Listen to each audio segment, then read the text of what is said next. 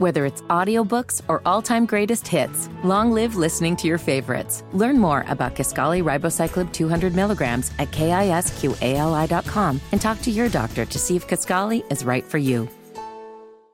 The Indiana Pacers select Bilal Coulibaly from Courbevoie, France. What? With the 8th pick in the 2023 NBA Draft, the Washington Wizards select Jarace Walker from the University of Houston. I have a trade to announce. Oh.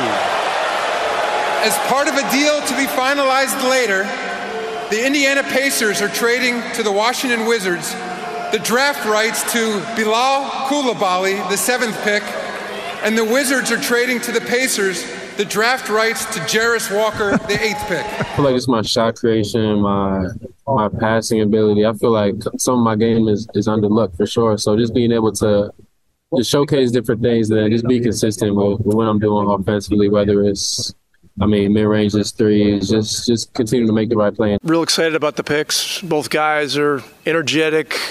Basketball junkies, high basketball intelligence, high IQ, see the game, pass it, move it. You know, in a league where defensive versatility, the ability to switch and contain is so important, you know, we believe he can do that. And then, you know, offensively, there's a chance here that he could really evolve into a special kind of four-man in this league. The guy that can rebound it and take it coast to coast and make plays and finish at the rim and do all that stuff. So I think when our fans start to watch him, they'll see the possibilities. And I think Sheppard is just, you know, again, he's a unique prospect in that he has length, he has quickness, he has really good ball skills. It appears to me that he could play some point guard in a pinch, but his natural position is 2 and 3. But, you know, that kind of versatility is very important in today's game. The 2023 NBA Draft is behind us, and the Indiana Pacers hope they have spent their final moments in the NBA draft lottery for quite some time. Hi again, everybody. Happy Friday to you. Jimmy Cook in the DriveHuber.com studios for the Fan Midday Show. Eddie Garrison behind the ones and twos. We'll have him throughout the afternoon as well. It's Jarace Walker, the freshman from Houston. The final, again, in theory, selection for the Indiana Pacers, at least with where they want to be on this rebuild, in that range of top-tier picks in their draft history. We talked about it a lot yesterday in terms of avenues or directions this team could go. Taylor Hendricks was mentioned in there out of UCF. We had seen at least an argument or two to be made for Cam Whitmore if he fell, and that free fall we'll talk about a little bit later in the show. That didn't happen in any of the ranges that he was initially mocked in, whether or not that was what Eddie and I had talked about yesterday, if it was agents really jockeying, whether it was the injury concerns that were reported by a number of different beat writers yesterday. Perhaps that was scaring teams, but Cam Whitmore's falls happen. Were they going to reach and potentially take Grady Dick? Ultimately, go for the pick that was really consensus around here, and what made a lot of sense for what their needs were in Jarace Walker. You obviously heard from Rick Carlisle to open the show.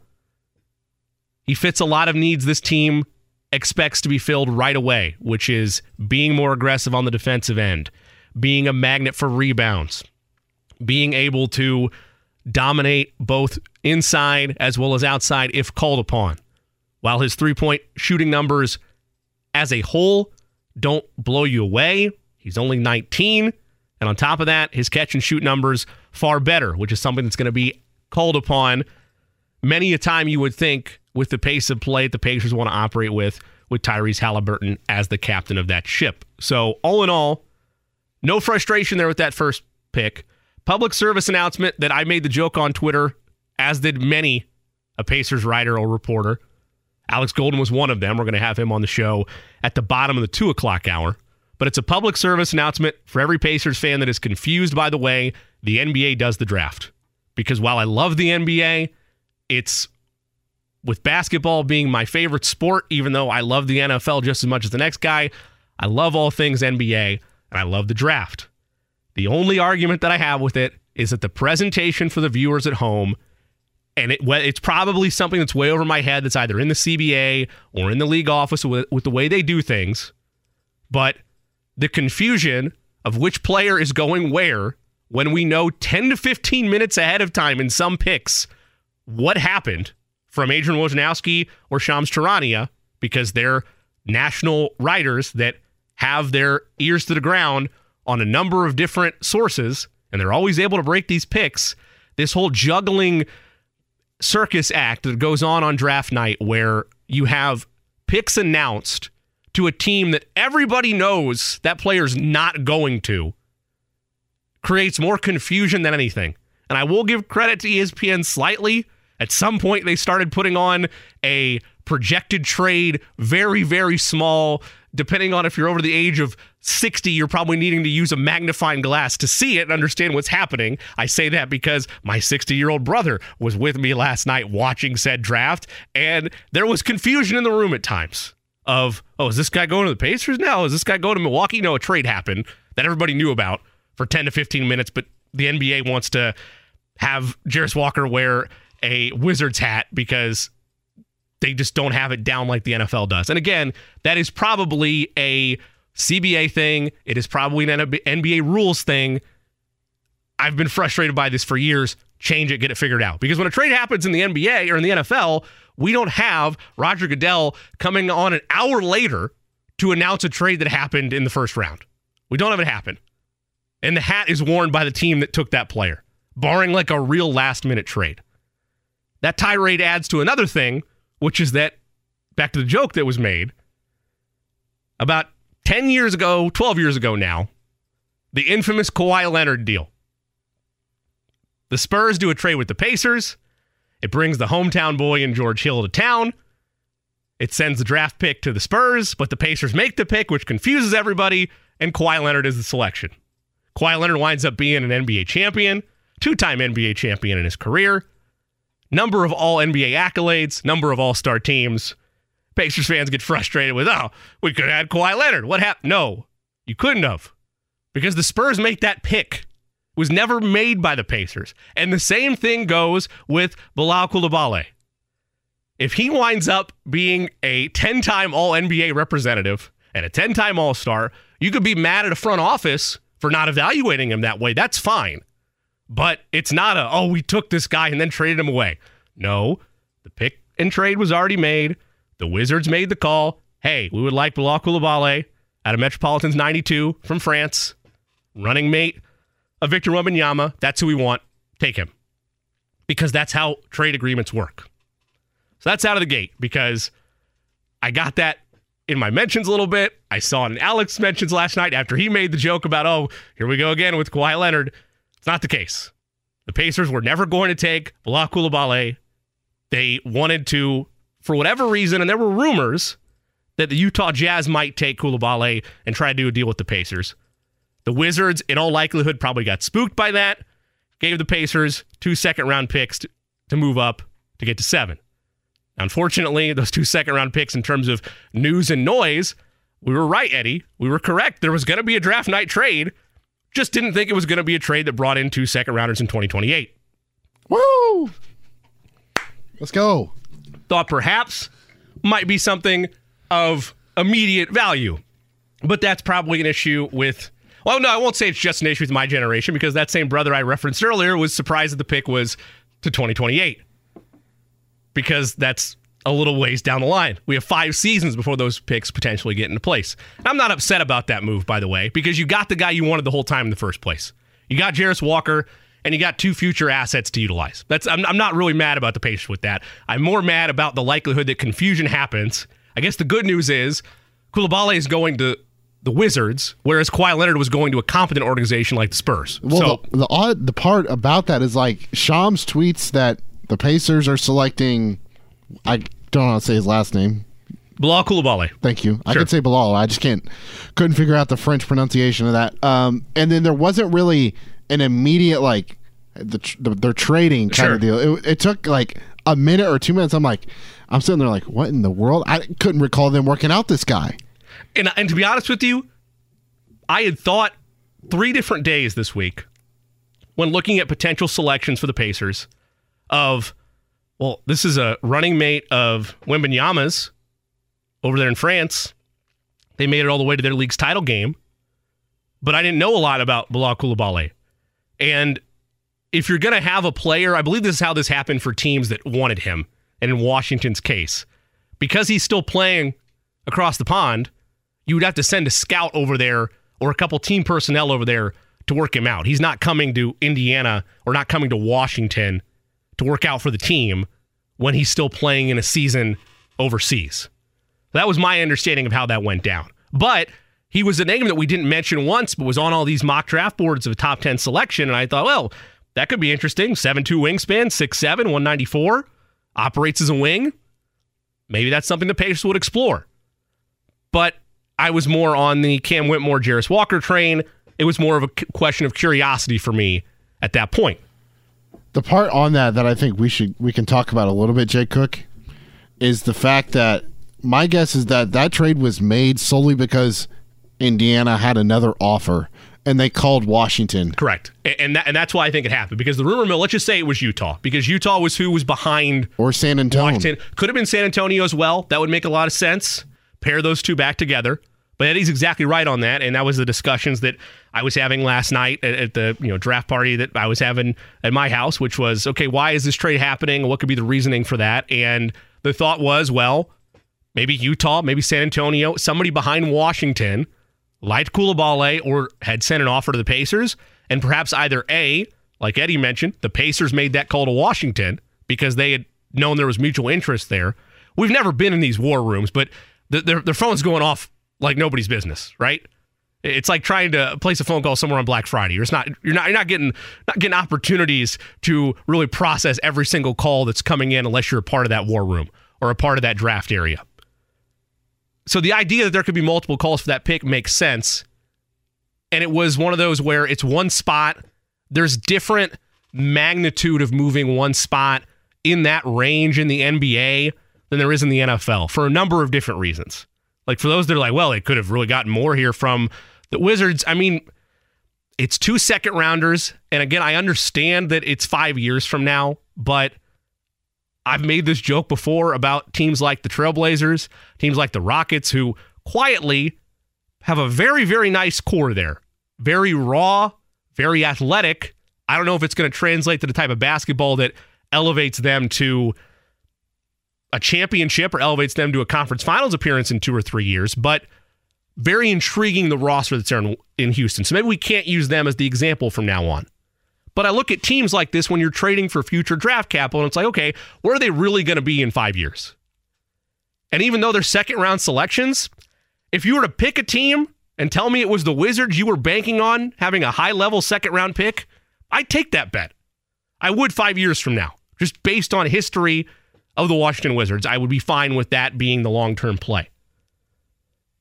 But clearly there was at least some mutual interest from other teams for the Wizards to go up and make that move. Didn't impact the Pacers in any way outside of scaring me for a second.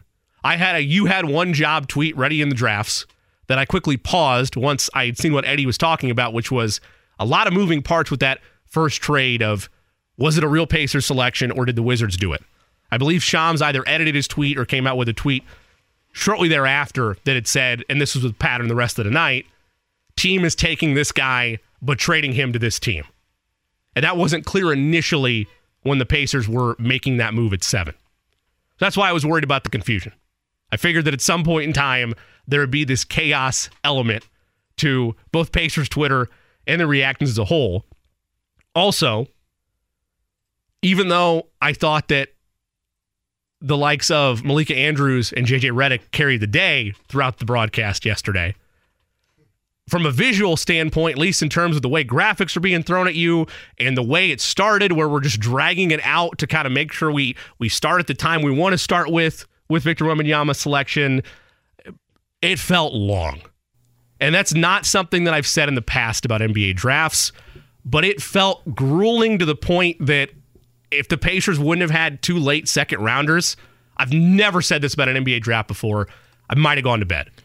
That first round lasted 3.5 hours. It was insane. The second round lasted an hour. Like, it was just mind-numbingly bad in terms of just how long that first round felt. And every year we forget about that, how long first rounds can be. because we just come off the length of time that is spent with the NFL draft, and there's 7 rounds there, and we think, 2 rounds, we're going to be done by 10 o'clock. We can watch a movie, go binge watch Ted Lasso, go catch up on Secret Invasion, which was being pumped by Disney with their cross-branding with ESPN there, as you would expect. But no, didn't have time for that because the last selection wasn't made until nearly 1 in the morning. God bless Scott Van Pelt, because I know he's not tired yet, but that's one of those nights where he's anticipating a midnight show and SportsCenter doesn't get going until 1 in the morning. But again, just the whole process from a visual standpoint, very confusing, very frustrating at times. There needs to be a better way than that, and I'm sorry, but it loses momentum from a long-term play-out-the-career standpoint when the audio of Jarace Walker being selected, the clip that you're going to have until the end of time, is the Washington Wizards select. That is a monumental moment where if Jarace Walker ends up being, I don't even mean a Hall of Famer, I just mean an all-NBA candidate, a piece to a championship team, or even a high-level contributor as a starter that is the next great Indiana Pacer. If that happens, and this is like this for a lot of teams that were involved with trades, the sound clip you play of where their career started is not, for example, like the first overall pick, or there's clear emphasis and excitement. The San Antonio Spurs select Victor Wembanyama. There's not that. It's instead, he's on a different team now. So that's more of a, it is what it is, first world problem type of thing, but visually very, very distracting. Pacers were not obviously done at 8. Jarace Walker, again, fills an immediate need. The idea of having a front court with him and Miles Turner, very, very enticing.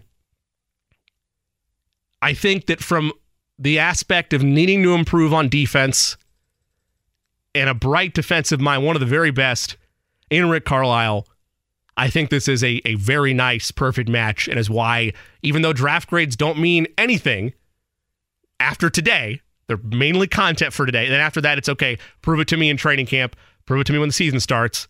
A lot of A's given out for the Pacers with that selection because it made a lot of sense on a number of different fronts. But I was scared for a second when I tweeted out that, or was about to tweet out, you had one job, because I thought it was a trade back of aggressive proportions, not just one spot to still get Jarace Walker and take a couple second-rounders from the Wizards. Wasn't mad about that. Taylor Hendricks winds up in Utah. In terms of other guys that we had talked about as potential landing spots for Indiana, Grady Dick goes to Toronto. Fine with that. Send him in his red suit north of the border. I'm fine with that. Let's just see him a handful of times a year, and that's fine.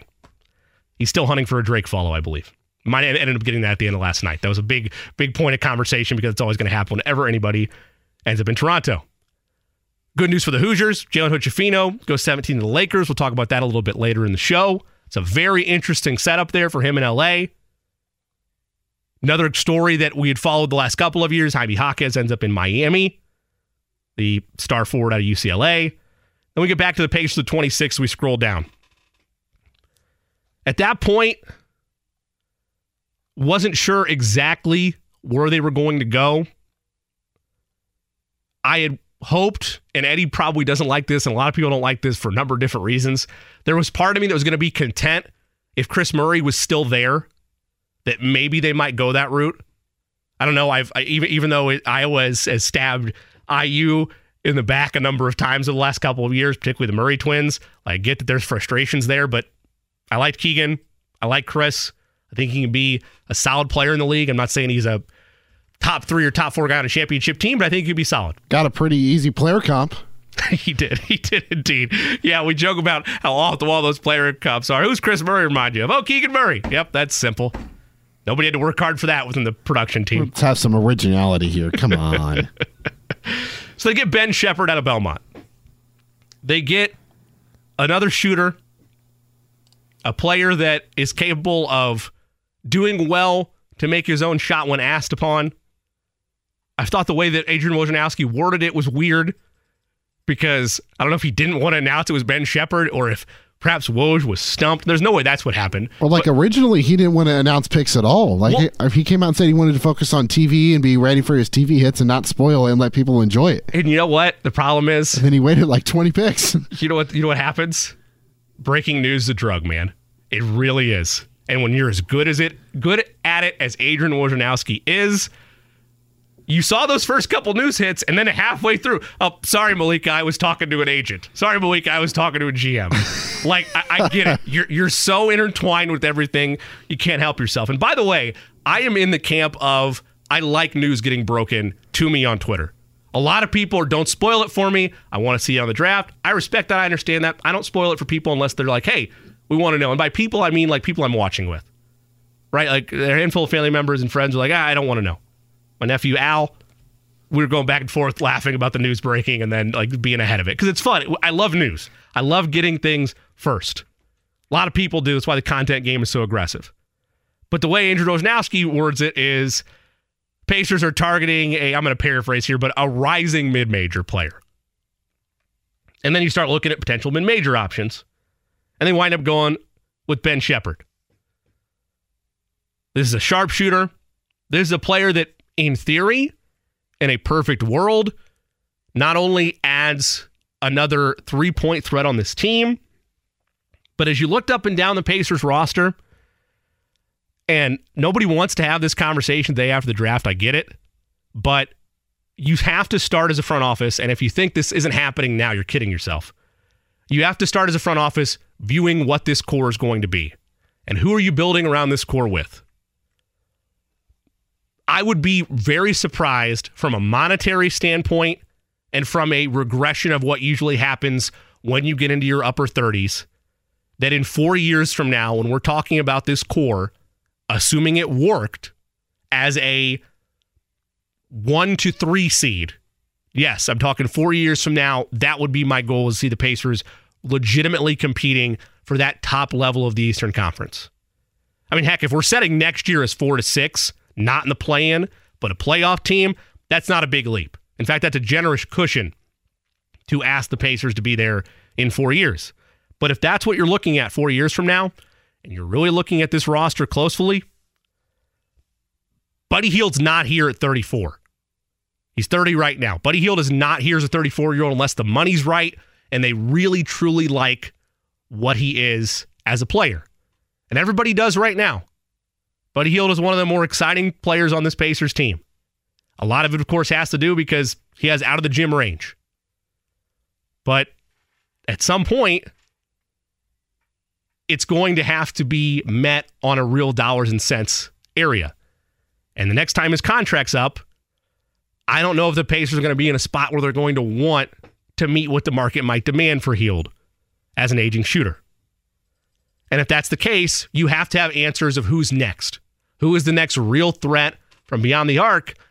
And outside of Tyrese Halliburton, there is not a clear answer of a true starting level player on this team prior to last night that can fill that role, that can competently fill that role.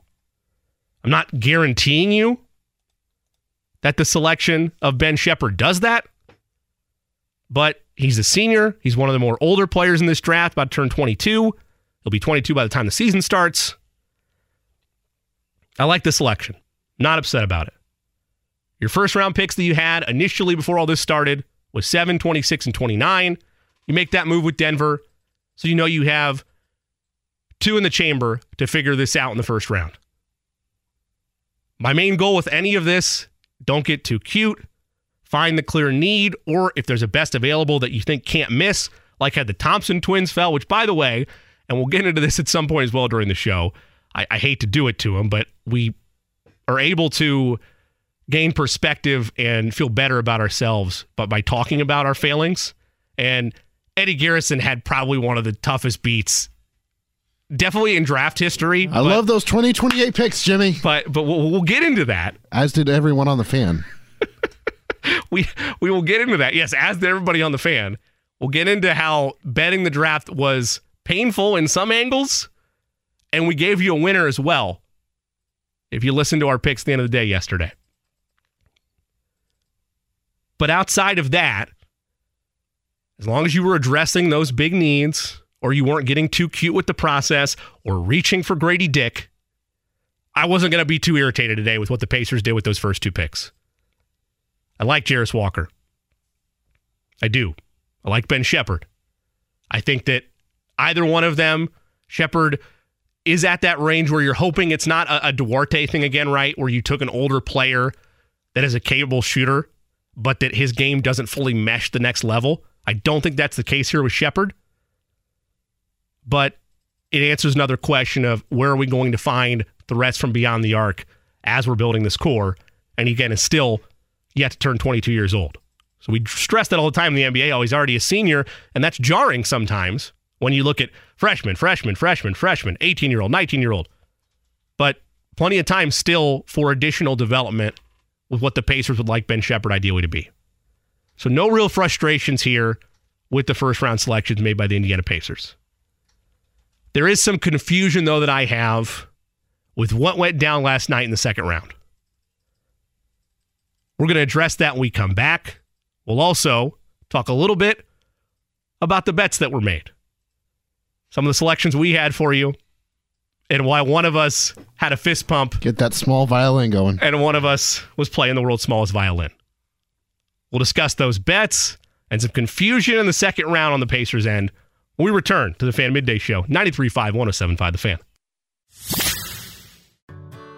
Whether it's audiobooks or all-time greatest hits, long live listening to your favorites. Learn more about Kisqali Ribociclib 200 milligrams at KISQALI.com and talk to your doctor to see if Kisqali is right for you. Fan Midday Show. Happy Friday to you. Eddie Garrison behind the ones and twos. I'm Jimmy Cook. You can follow me on Twitter at @TheJCook. You can hit Eddie up at @EddieGarrison_. And of course, find all of our wall-to-wall coverage of not just the Pacers draft, but the countdown to Colts training camp at 1075thefan.com and by following on Twitter at 1075thefan. Pacers draft behind us, but plenty to react to today. We already addressed the first round selections of Ben Sheppard and Jarace Walker. We'll continue to dissect those and look at the impact of what this does for the Pacers and what they hope is their final year of this rebuild. Throughout the day today, Kevin Bowen going to join us top of the hour. The TV voice of your Indiana Pacers from Bally Sports, Chris Duarte, will join us at the bottom of the 1 o'clock hour. Dan Purcell, former NBA front office executive, top of the 2 o'clock hour, will take us through his live draft show, as well as how he felt the Pacers came out yesterday and what will be left for them from the high-level amount of cap space they have at their disposal with NBA free agency knocking on the door. Then Alex Golden will give us that full local beat writer perspective from the Pacers at the bottom of the 2 o'clock hour. I wonder if Dan knows what the Pacers can do with that $4.35 million they got from the Lakers. I bet he does. It's a great question. We will hit him with that because that was an initial point of confusion. I believe there was some clarity on Twitter, but we'll ask Dan because he would know as a former front office guy.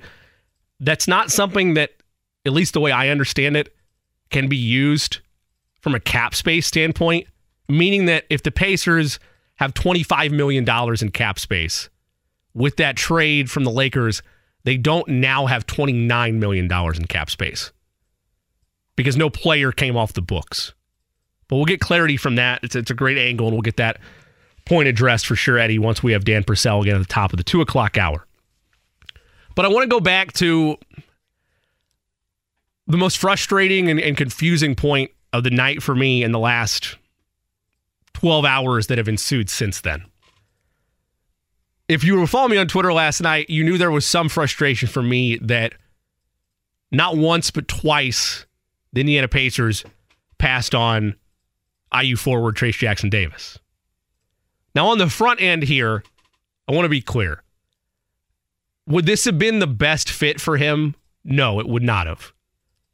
Even as, and we'll talk to Alex about this as well, he tweeted out the depth chart, even though there was room for an additional power forward to be placed on the roster, even with the addition of Walker, with Trace's style, I don't know that it would have been the perfect fit here in Indiana. But where I have confusion, and I don't think that, by the way, any of these two parties are lying, but there's clearly gray area now because earlier today on Kevin and Query, which you can hear 7 to 10 a.m. Monday through Friday, Pacers general manager Chad Buchanan was on, and he was asked about point blank and tip of the cap. You'd expect nothing less from Kevin and Jake to ask this as direct as they did And tip of the cap as well to Chad Buchanan for answering it, not dodging the question, and being very open and honest about it, of why they did not take Trayce Jackson-Davis when the opportunity presented itself to them twice last night. I mean, we love Trayce Jackson-Davis as a player, and sometimes it's got to be a mutual interest. You don't want to have a player with you that is, not coming in wanting to be there. And so, Trayce is going to be a terrific player, and like I said, we were big fans. Obviously, our roster and what he is, the position he plays, wasn't a great fit, and we understood that, and his representatives understood that. But if we had been in a situation where we didn't have four players at his position, I think Trayce would have been a great option for us. And like I said, we were big fans of his game. So then, was there discussion? I would assume from Trayce Jackson-Davis or his camp that he would have been happier going elsewhere and that he didn't feel Indiana was a fit for him. I think that's accurate to say. So a couple things with that. Again, I agree wholeheartedly with the fit thing. Now, is Isaiah Wong, who I enjoyed in the NCAA tournament, even though if you listen to this show regularly, I went to Indiana, so like anybody that wants their team to do well, didn't enjoy getting my heart ripped out by Isaiah Wong in the NCAA tournament, but it's the way it goes, right? It happens. Is Isaiah Wong going to be one of those diamonds in the rough that you find at the back end of the second round and be a clear part of what the Pacers are going to be 3-4 years down the line? Statistically speaking, it's a long shot, but I'm not the type of person to come on here and just rally against a 18, 19, or 20-year-old for living out their dream and making it to the NBA. Like, I don't know. Wong is an interesting prospect. We know how much this Pacers front office loves shooters. They love guards. It is a guard-driven league. I'm not necessarily irate about the selection, but Trayce Jackson-Davis has a future in this league. I don't know if it's where he probably thinks it is, which is a starting power forward somewhere, but there's an area and a pathway with his ability to move without the basketball, have that type of vision where it feels like he's a step or two ahead with his passes, that it makes sense in a high fluid offense, he could succeed. And I'll get into that in a moment, but back to Chad Buchanan's comments. I agree with the fit. I agree with the aspect from the Pacers side of things that he might not have fit within what their plans were. They didn't see an avenue for him here in Indiana. And that is completely fine. That is professional. That's business. But this is the gray area that I'm confused on. With Chad Buchanan saying and implying that Trayce Jackson-Davis and his camp did not want to come here for that same fit. If that is the feelings the Pacers got or the direct statements the Pacers got from Trayce Jackson-Davis's team, why then, 2 to 3 minutes after the Pacers made that pick, did Trayce Jackson-Davis break radio silence on Twitter outside of, the promo pics of his draft party at 12:14 a.m. with the following tweet? Y'all will regret it. I promise you. Now, this was tweeted out again today by the NBA and ESPN Twitter account. But the way it was framed was that Trayce Jackson-Davis tweeted this at the end of the draft. It's not when it happened. I know it's not when it happened because I reacted to it live when it happened. It happened moments after the Pacers passed on the first time. Why? Unless we're going to say, which is possible, we live in a conspiracy-filled world.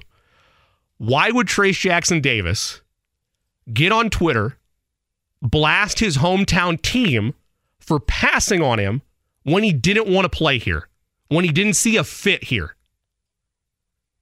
Like, this is not going to bat for an Indiana Hoosier because I went there. This is going to bat for one of us, one of our own, a Hoosier by true standpoint of the very name, because he grew up and was raised here. Right? Like, this is not me going to bat for Jalen Hood-Schifino and saying, oh man, the Pacers should have traded up to go get him because he went to Indiana. That's not what it is. It is a hometown kid late into the second round, but they didn't see the fit. And again, I don't blame the Pacers for that. I get it. I understand that it's a crowded area there. Where I have the frustration is you're going to say that he didn't want to be here. Why would he tweet directly after he's passed on by his hometown team if he didn't want to be here? That's an answer we're probably never going to get, but it's wildly confusing to me. Outside of that, I appreciate the transparency and the honesty from Chad Buchanan, because it wouldn't have made a ton of sense long term unless Trayce Jackson-Davis elevates to the player he thinks he is, and he potentially could be, which is taking one of those starting spots or arriving at a point where, like Cody Zeller, not this most recent version of him, but like Cody Zeller during his time in the NBA early years, or like Thomas Bryant, where they're able to find a way to thrive in this league without necessarily having a shot from beyond the arc. And I know that's a point of contention because Trayce Jackson-Davis was as dominant as anybody in college basketball when it came to low post option. Why would you go shoot from beyond the arc if nobody can stop you from down low? That's the Shaq philosophy. Again, I'm not comparing Trayce Jackson-Davis to Shaq, but... Except you just did. Go watch the Shaq documentary. There's parallels to that mindset. There's a difference between comparing the two players and drawing parallels to what big men think, which is big men think, if you can't stop me, why in the world would I do something else? But Trayce Jackson-Davis believes he has a nice jumper. Those that have worked with Trayce Jackson-Davis believe he has a nice jumper. And you saw it in the combine. It was fine, right? Much like any pro day, I can't make a real evaluation on that because it's a dress rehearsal with nobody there except you and a basketball and a couple scouts. It's not real-time in-game action. So with that body of work, you view him as a limited big man that has a ceiling for what today's NBA does. And a number of NBA draft scouts and analysts had kind of had similar sentiments because they had Trayce Jackson-Davis as high as the back end of the first round. We're talking 18 to 29 range was where you saw Trayce Jackson-Davis for the entirety of this process. And I feel really bad for Trayce, not on the Pacers front as much as I do what kind of advice he was getting through this process. Because had he not gotten drafted, and I'm thankful he did, and I know he is as well, and he's going to have a real opportunity to be a part of Golden State and what they're going to be next year. I don't know if the Chris Paul experiment's going to work, but the idea of seeing Chris Paul, Trayce Jackson-Davis, second unit pick and rolls, oh boy, sign me up for that. The Warriors were already must-see league pass TV to begin with, inherently, because they have the two best shooters of all time. That's already a given. But now you have that local element. I'm all here for it. But there were moments last night where I'm looking at this draft unfold for Trayce Jackson-Davis, and I thought maybe he shouldn't have come out. Because that NIL money is good. Oh, is it good? $900,000? And if you think Zach Edey got it good, imagine what another year of Trayce Jackson-Davis probably would have been able to draw for him. Now, again, I tampered those thoughts a bit once he finally got selected, but we're looking at the very back of the draft at that point. That is not... Go look at any mock draft. Go look at any scouting report on him. That was not the range that was expected coming out for this year's NBA draft. But he ends up with a team. So it's hard to have real buyer's remorse there of his decision when he actually gets to realize his dream. But there were moments where, I was worried because you don't come out of the draft, or you don't come out to the draft with the hope of being an undrafted rookie. Not when you have the type of expectations and are being told the type of expectation that Trayce Jackson-Davis was told. But I'll tell you something. If you could pick a team to end up in, and regardless of where his shooting improves at from beyond the arc, again, the passing ability alone and his quickness and his agility, and that's not even including his hops. I mean, I know he's not as tall as JaVale McGee, but with the Warriors, the height of their powers, they were able to make big men that weren't real threats be exquisite in their offensive attack. And I see that future for Trayce Jackson-Davis. So I think it's a perfect fit for him. My larger confusion is just the fit thing is where you could have stopped. It could have been done. We didn't see the fit. We look at our roster. We got a ton of power forwards. I don't know that he would have made a lot of sense for our team. And I don't fully disagree with that. I can only go so far with the draft the hometown hero argument because you have to address needs in this league. And it'd be disingenuous for me to sit here and be like, oh, the 55th pick doesn't matter. Just take him there. Well, you just don't know. I'm not saying Isaiah Wong is going to be Nikola Jokic, but the Taco Bell jokes in the second round of his draft are jokes for a reason because it's a throwaway pick on paper that winds up being an MVP, a finals MVP, and an NBA champion. It's quite a high bar for Isaiah Wong, but you get my point. And there's a reason why they went to break every time the Pacers picked in the second round, Jimmy. They waited for that Nets pick, though. I know. Well, they waited for that Nets pick. So it's Dr. Pepper, by the way, from Mojave King. Right. So he's got to be 23 to represent the 23 different flavors. Well, I really like that. You need to make some calls, get yourself some side hustle, and get a cut of that marketing campaign. There we go. Because it's genius on your part. So end up with Mojave King at 47, Isaiah Wong at 55, Trayce Jackson-Davis, not a Pacer. But again, unless you want to chalk it up to, and he's not deleted it yet, Trayce has not deleted that tweet, unless you want to chalk it up to a player that's frustrated with how the draft night went and is just tweeting into the void because he's angry, doesn't make sense for me for him to only respond after one selection was made instead of him by the Pacers. It doesn't make sense for that tweet to go out unless he genuinely liked the idea of coming to Indiana. But that's one gray mark, one area of confusion on an otherwise very solid night for the Indiana Pacers. They addressed their key needs. They did not get too cute in the first round, and they added in future draft assets once again, which is what all these trades turned out to be. We made all this noise about how there were going to be more trades made, and I thought there were. And to be clear, I'll knock about confusion or maybe mischaracterizing a player, but I won't knock the effort for Chad Buchanan and Kevin Pritchard because they realize as well as any of us do the importance of last night's draft if this team legitimately wants to be out of the lottery. And the view is, oh, they're not going to be in the lottery next year. I mean, I feel good about that too, but you're an injury away in this league from anything being derailed. So we can't officially crown them as not a lottery team again in this era of the Pacers. But I would like them not to be. I know Pacers fans want that feeling of, okay, there were games lost at a high volume last season, but boy, were there strides. And now it's time to take a leap forward this year. And if that's the mindset that you can have about a team that still has $25 million in cap space before free agency starts, it's hard to be too angry with what went down last night. Outside of, again, the hometown hero field story would have been great. But I think it's more of Chad Buchanan's comments, the fit thing versus Trayce Jackson-Davis not necessarily wanting to be here. Because I just don't think he's the type of person that would tweet that out to take a shot at the Pacers for no reason. That's all it was. Look the timestamps up. That's all it was. It was right after that pick was made, and it happened before the next selection. We mentioned bets. We mentioned how one of us had a draft bet hit. One of us thought we had a draft bet selection bring us some sweet cash. But then it was robbed with how the NBA draft works. We'll get into that reaction when we return on the Fan Midday Show.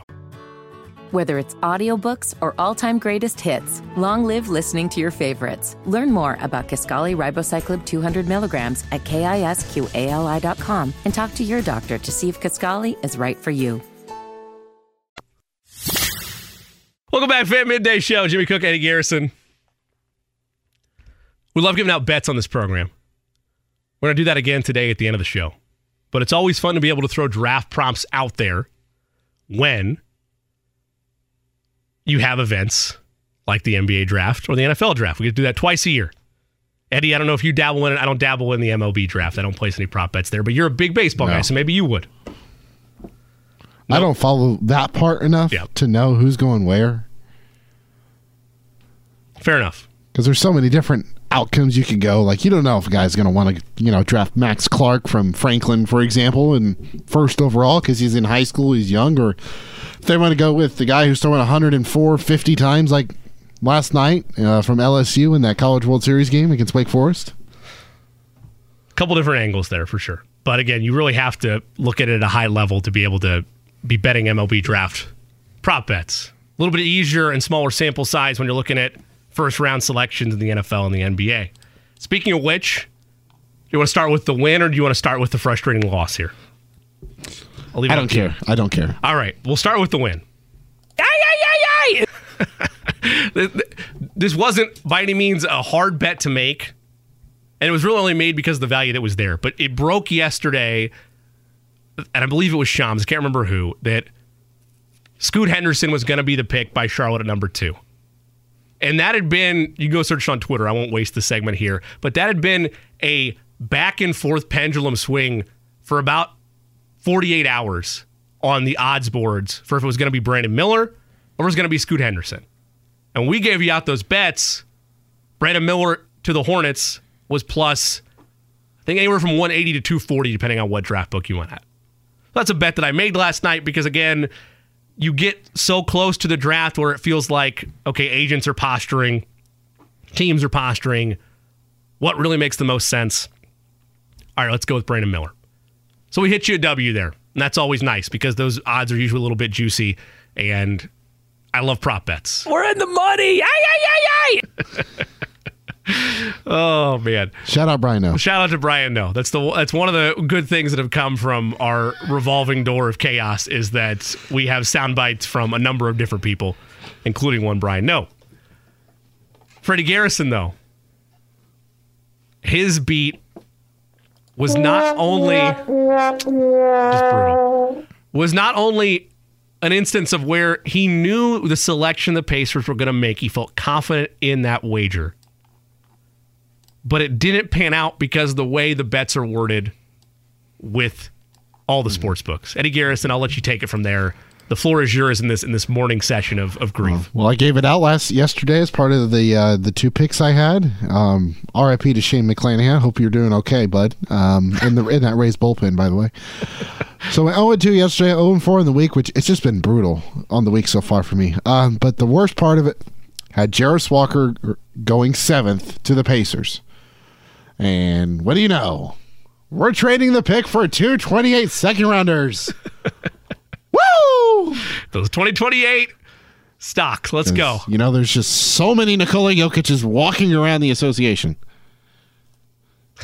And we lose because they move back one spot.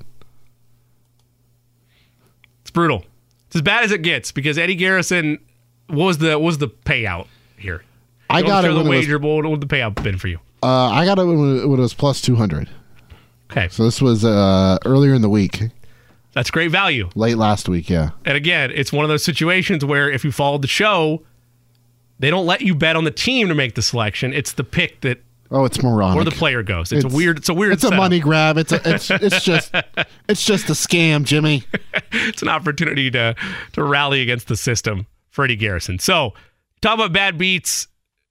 They don't just happen because you had an under that you're feeling pretty good about in the late stages of college football Saturday. They also happen because you made the right selection for your team for the NBA draft, but then a trade happens and it throws everything out the door and you're reevaluating why you bet on NBA draft prop bets. You just start reevaluating life and it's like, what am I doing? Like, what are we doing here? Were there any draft bets you were able to hit on, or was that the only one that you played? That was the only one I felt confident in. Everything else was way too juiced for me to play. I don't like playing the minus 160s when it comes to NBA draft props because... Especially when something like that happens, yeah. Yeah, because yeah. If I could have found an exacta for like the first 5 that was somewhat nice, sure. I would have done it because... The first 5 to me seemed like locks in each spot. The only question was, is Portland going to trade it or are they going to keep it? And that, again, from a trade standpoint, didn't provide the fireworks at all on draft night. It wasn't just a Pacers thing. We hyped up the type of movement that the Pacers would be able to make. And look, I'm not going to fully knock future draft capital, even though, and Eddie and I discussed this a little bit off the air, the level of talent in 2024 is interesting. Probably a nice way to put it. Doesn't have the same hype and pizzazz this year's draft did, but at least it's not the Nuggets pick next year for the Pacers. the range that they could potentially get in would be nice to the back end of the first round. So don't hate that, but for Eddie's bet to be lost by 2-20-28, second rounders, we pour one out for you, Eddie. I have a question for you. Sure. Can you name any of the guys that are projected to go top five? I've not taken a glance at it, so no, I cannot. Good. You've got two players from the G League Ignite, a Spaniard, a Frenchman, and a Kentuckian. Got all the bases covered there. So no, I've not. I usually have two centers. Can they shoot? That's usually been my mindset with drafts. You have so much time poured into one that it's hard to overconsume yourself with 2024. But all the props in the world to everybody that's going to be publishing the way too early 2024. They're already out there. And McKenzie and Bacco going 15th. Still to come on the Fan Midday Show. We'll get the local angle from Pacers beat writer and podcast host of Setting the Pace, Alex Golden, at 2:30. Dan Purcell, former front office executive, will take us through all of the draft from last night, as well as the opportunity available within free agency for the Pacers. That'll be at the top of the 2 o'clock hour. Bottom of the 1 o'clock hour, Chris Denary will give us the Pacers team perspective on the selections they made and what this does for their young core. But when we return, the Fan Zone, Kevin Bowen will stop by, where we'll get his reactions from how the Pacers were able to hopefully draft their way out of the lottery for quite some time. KB joins us next on the Fan Midday Show. Fan Midday Show on a Friday post-Pacers draft. Jimmy Cook with Eddie Garrison behind the ones and twos. Man, this is a treat. From the YouTube audience, you know what I'm talking about. Traditionally, with these Friday conversations, with one of our favorites, the Fan's own Kevin Bowen. You can find his work, 1075thefan.com. And of course, here on Monday through Friday from 7 to 10 a.m. on Kevin and Query. In studio today, again, I'm not going to fully roll out the red carpet like royalty, but what do I owe the pleasure here? Is it media availability for the Pacers later? Is it just where the schedule worked out? What do I owe the pleasure? Maybe I wanted to see you and Eddie's smiling faces here, man. You know? He wanted to see my Cincinnati red shirt. That's probably it. Sold out, Eddie, for this weekend with the Braves in town. No, I did have a little draft content action. Like you said, presser coming up at 2. But I feel like it's been a while. It has been. That I've been in studio, so with you. And I like to sit in the Jake Query chair just to manage all the technological difficulties he seems to hit every morning from 7 to 10 a.m., so I'd like to just kind of troubleshoot some of those. Does it help you also get more appreciation for the type of weight that he has to carry from 7 to 10? Well, let's not go there. Yeah, let's not feed the ego any more than it needs to be fed. Fair enough. Pacers draft. We already talked about it a little bit. Let's start with the first round with Jarace Walker. Were you as confused as I think a lot of Pacers were initially with the NBA and how they present trades? Or were you like me where you had your sign screen on Twitter, sure, you knew what was happening, but you felt a little bit for the average Pacers fan? That's a good way to describe it. Yeah, I mean, you and I fall into the whatever, the 2-3 percentile that's locked into Twitter like the losers we are. And so I'm sitting there watching the telecast and, you know, I was watching with my wife, Maddie, and she's sitting there like, oh, so, you know, what should I know about this guy? About Bilal. And, yeah, and I'm like, well, that's not actually the guy. And then like, she looks up like 3 minutes later, she's like, wait, he's wearing a Pacers hat? Are you sure? And I'm like, this is so confusing to the average fan. I mean, I'm sure you've touched on this already, Jimmy. I thought the ESPN broadcast was utterly horrific. You know, to me, you've got an ABC broadcast and ESPN broadcast. ABC should be casual fan, human interest, parents, siblings, coaches, everything.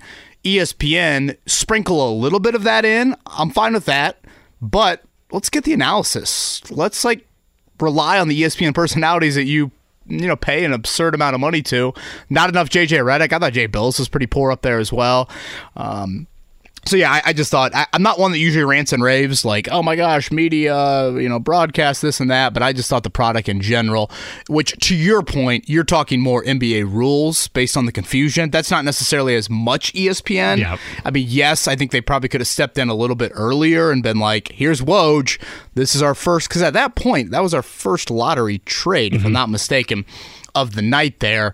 But I think the NBA needs to take a little assessment of the offseason and say, all right, let's stop at the stupid hat thing on draft night. Let's provide more clarity for our fans. I mean, this is what I've been banging on the table, and I know you have as well for the last couple of years, because And we'll have Dan Purcell on a little bit later, as I mentioned, top of the 2 o'clock hour, former NBA front office executive, and maybe get some clarity there. But it has to be a rule, but it's a dumb rule.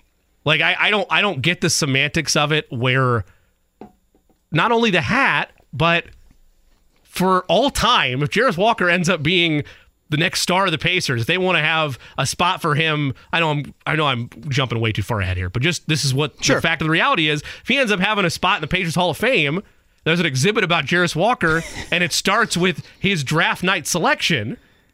Is it more impactful to hear the Indiana Pacers select, or an hour and a half later, we have a trade to announce? Yeah, and if I'm not mistaken, Walker was confused as well. Yeah. You know, I mean, unless your agent is incredibly plugged in right then and there, which, you know, the agent probably should be, to be fair. Pretty confusing. Now, as far as the trade itself, totally good with it. I mean, like, you trade back a spot, you save, what, $2.5 million, and you add a couple second-round picks, and... But, you know, that Kevin Pritchard and his staff have done a really nice job of, on paper, stuff that doesn't look like a lot, it adds up. And we won't get into, like, the NBA rules, but, like, second-round picks matter to teams, especially from a financial standpoint. And so that is critical when you start to piece together future trade packages down the road. And you know, Chad Buchanan said it to us earlier today when we had him on, of at some point, you're going to kind of turn the leaf over as a franchise and say, we're not trying to get 5 picks in one draft. We look at those picks and say, yeah, we like them, but we'd like to move them for a player, or we'd like to do something of substance a little bit more. And I think they tried that at 7, but they just couldn't pull it off there. But it seems like that is something that they'll continue to be very open-minded about. Were we wrong then, or did we jump it a year too early to have this thought that, again, you're not going to make 5 selections in one draft? And I guess they didn't. They made 4. And with the two-way contract ability, they'll still have a roster spot or two to be able to play around how they want to the rest of the offseason. But it did feel like at times, and I'm not mad about the way the draft went for them. I'm very happy with all the needs that they addressed. But it felt like we were anticipating or expecting, even if it wasn't with 7, some type of real movement that wasn't just 2 28 second rounders, which I don't necessarily hate. Like, the Wizards could be really bad in 5 years. They're not exactly a franchise that exudes championship pedigree. I'm not mad about that move, but they still end up with 4 selections where I thought there might be actual movement here. Yeah, I mean, getting the future first was something I really wanted to see them do, and they did that with Denver.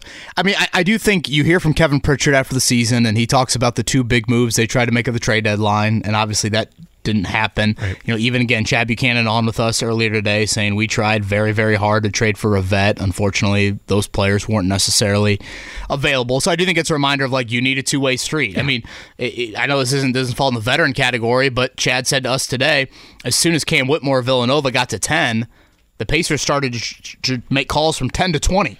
So for 10 picks, you're making calls. Now, at some point, the value just gets to a level where you say, we like them, we don't like them that much, because teams, you know, are trying to kind of fleece you there in that situation. So I do believe the Pacers in that they're open-minded to that. But, Jimmy, I'm also not one that thinks, like, you're pushing all the chips into the table right now. I still want to hold on to a few.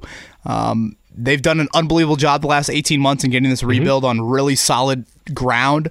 But I don't think you're there just yet where it's, we're trading for Andrew Bynum and Evan Turner, and all of a sudden, you know, we're gonna win a title. Right, like I don't think you're there as a franchise. I think you just kind of naturally continue to let this grow. You know, Tyrese Halliburton's been a Pacer for just over a year. You kind of forget about like things like that. So I was good with what they did last night, add in the future first, and now you let this season play out. You put Mathurin in the starting lineup with Halliburton. That's something we haven't really seen yet either. And then at some point, yes, you're going to, you know, turn the throttle up a little bit more. I understand when you have 7 overall, it could have happened last night, but I was okay with them still, you know, kind of operating in a little bit more of a, hey, we're in stage 3 of a 4-stage rebuild or something like that. When you look at now Tyrese Halliburton, when you look at Benedict Mathurin, and you look at Jarace Walker, Kevin Bowen, nice enough to join us here on the Fan Midday Show, when you look at those selections, is this a core that you feel optimistic about their ability to build around? You're not going to be able to analyze the development of a 3-year track right now. But when you look at the core they've now established and the hope that they won't be in the lottery next year, is this a nucleus when you were mapping things out mock draft-wise and the countless evaluation we did that I see this. I see what they're really trying to build when you plug Walker in there. Yeah. Yeah. I mean, I think Walker was easily the best fit if you were purely going off that. I know you and I had this debate of, you know, do you go best player available at 7 or do you go best fit? And they clearly told us what they did. They went best fit. If they want to go best player available, they would have taken Bilal maybe. You're thinking big picture of like, let's take the biggest swing, I guess is probably the better way to put it, or even a Cam Whitmore. But they clearly went with best fit there. I think it's a group right now, and we'll see how next week unfolds, because we all know the first week of July is wild in the NBA. So when you and I have this conversation in July, it'll probably be different. But right now, I see a team that should be in that 5 to 6 range in the Eastern Conference, assuming health cooperates there. But, I mean, you're looking at a starting lineup of Buddy Hield, Tyrese Halliburton, Benedict Mathurin, Jarace Walker, Miles Turner, and a bench unit and some grouping of Andrew Nembhard and TJ McConnell and Aaron Neesmith, and I assume Chris Duarte's outside looking in right now, Ben Sheppard, Isaiah Jackson, Jalen Smith, those sorts of guys. I'm sure I'm missing a couple that would be in that second unit. But when I look at it, when I just look at the roster in general, Jimmy, I see a 10 to 11 man group that is much more of a modern look to the NBA. It's a much younger look to the NBA. Everybody that matters in that 10 to 11 group is under contract heading into next season as well. And now you just, I think, are better equipped to have success not only this coming season but in future years. You still need more tweaking. You certainly need that. But I just feel a lot better about where you're at versus where you were a couple years ago. And again, I think in the hierarchy of the Eastern Conference of the 15 teams, I think you should be a top half team. As you see the amount of guards on this roster stack up, and a clear question mark that I had going into last night's draft was, Buddy Hield is your main, true, dominant, reliable three-point threat as a starter. And if you're talking about dealing him at the deadline or perhaps trying to maximize where his value is with this being a contract year for him, what are their options going to be the rest of the season with him? When you look at the shooters they've acquired and you're looking at how this thing's mapped out, does it change your evaluation at all, or where is your evaluation, rather, is probably the better question of what Buddy Hield is for this team, just focusing on this season? Yeah, I mean, I know John has talked about it a lot. Buddy Hield's really important because when you map out the starting lineup that we just did, Mathurin was what last year? Was he 32% from three? I don't know what the exact number was. And obviously, Jarace Walker was 34 in college. So that's not a great number. Right. It's not awful, but it's not a great number. So you have two guys there that, on the old, whiteboard in the locker room before the game, they're not yelling, run out at him at all costs and make him put the ball on the floor. They're saying, he can hit one, but we don't need to treat him like we need to treat Buddy Hield. So I think Buddy is really important for spacing. Jimmy, to me, shooting is a skill set that just doesn't die as quickly as other skill sets. And so he's been really durable throughout his career. So I think that is appealing. But at the same time, a question I was asking some of our guests over the last few weeks, we knew what the number one need was going into last night. It was the wing, the four-man defender. Yep. And that's obviously what you did with Walker. But when I asked people what the second need was, in my mind, it was another shooter. Because Buddy is in a contract year, and you can't totally ignore that because you never know how trades are going to develop and he is north of 30. And I know that his track record says that he has been very durable throughout his career, but you can't just act like he's 82 games for the next 4 years and he's going to re-sign with you and he's going to shoot it at a rather historic clip, which is what he shot it at throughout his career. So I think it was wise to make the Ben Sheppard move and just get a little bit of insurance there. But the con of putting a guy like Buddy in the starting lineup is him and Tyrese Halliburton is one of the more poor defensive backcourts you're going to see in the NBA. Yeah. Benedict Mathurin needs to take a stride on that end of the floor. He's too athletic to, not be a better defensive player. Obviously, that's where Walker helps, certainly Turner as well. So, again, I still view Buddy as a really important piece. I'd answer calls on anybody on my roster. No one is untouchable, even Halliburton. Just gather all the intel. Right. And obviously, there'll be price packages that will differ a whole lot for various guys. But I think Buddy is critical to this team. My viewpoint has never been trade Buddy tomorrow. It is that when I'm looking at what this core is going to be 4 years from now, and there's no doubt that Kevin Pritchard and Chad Buchanan are always evaluating that way. You have to in a rebuild. You have to be looking 2 or 3 years ahead, not just from a cap standpoint, but just from a roster construction standpoint.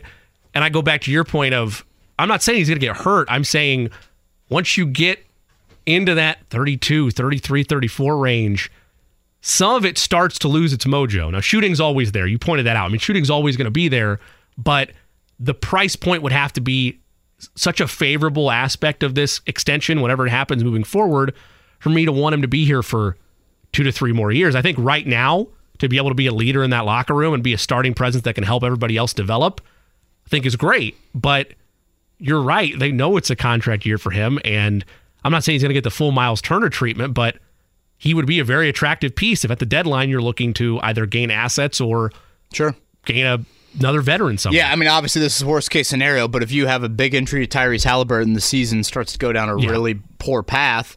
Yes, so trading Buddy Hield at the deadline to a contender you would think would net something in return. But I'll reiterate, Jimmy, again, I think he's vitally important because the person that you would seemingly plug into the starting lineup ahead of him would be Andrew Nembhard. But Nembhard isn't a shooter. And now all of a sudden you're just shrinking the floor. He isn't that type of shooter. He can obviously hit open shots, but now you're shrinking the floor even more, and that impacts Mathurin as a driver and just things like that. Halliburton as a driver as well. So, you know, I will be interested this offseason to see, does Buddy Hield get extended? Because they have cap space. How they utilize that in free agency, you know, Chad Buchanan made it very clear with us earlier today. They're still hunting for that 3-4. So even though, you know, Walker kind of fits some of that, if you look on the depth chart, that's still something that I think you need to go out and try to find. So we'll see how that plays out. But yeah, Buddy matters. Did it surprise you? I won't focus as much as aggressively as I was with the Pacers earlier, which is that you had a conversation with Chad Buchanan, and I appreciated him being as honest as he was about everything. And I agreed as well that I don't really see a fit here for Trayce Jackson-Davis. I don't. Like, with where he is with his game and what the Pacers have at the power forward slot, I don't get it. Now, you and I don't have to have this discussion that I've already had once today, which is that there's semantics here where it seemed like to me on Twitter, Trayce Jackson-Davis was upset immediately after the Pacers passed on him in the second round. Could have been a number of different things. Perhaps it was just he was mad that he wasn't taken earlier in the draft. Right. It feels weird. 12:30 in the morning, he still doesn't know where he's going. Yeah, it could have been frustration. It feels weird to me that if you were told by your agents or by scouts that you were going to be taken in 17-20, that you would wait until after the 47th pick to make a tweet like that without it being personal. But either way, were you surprised at his fall specifically? Because we talked about Cam Whitmore's fall, but I was rather taken aback and really felt bad for Trayce that even though he ended up in, I think, a perfect spot at the end of the day, there was moments watching that draft, Kevin, as I was trying to stay awake, where I felt like maybe he should have stayed. Because he was not told, oh, you're going to be a back end of the second rounder. Like, that was not the evaluation on him. It was late first, perhaps early second. And for it to be that late in the night without his name called, there's an argument to be made that maybe he would have been better off staying and he got bad information. You know, Oscar Tshiebwe stayed and went undrafted. So, unless he all of a sudden became a 40% three-point shooter next year in Bloomington, I don't really know what staying would have done for him.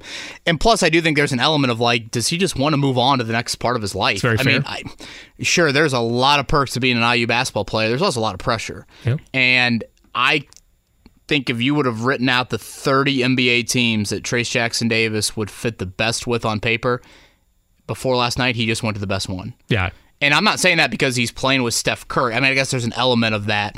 But if you look at Golden State, and again, it's kind of multifaceted, Jimmy, look at their roster. There's nobody over 6'9" on their team. Yeah. JaMychal Green's 33 years old, and he's 6'9". Like, they are small. Mike Dunleavy said it last night. He's probably going to be a roster guy. Dudes that get drafted 57 overall are not automatically on an NBA roster. The Pacers, to your point earlier, they'll likely two-way contract both of their guys. I don't think Trayce is going to be a two-way guy in, you know, the Santa Clara Mad Ants or whatever their G League team is. Santa Cruz Warriors. Thank you on that. God, the fact that you know that. I'm afraid you're right on that, too.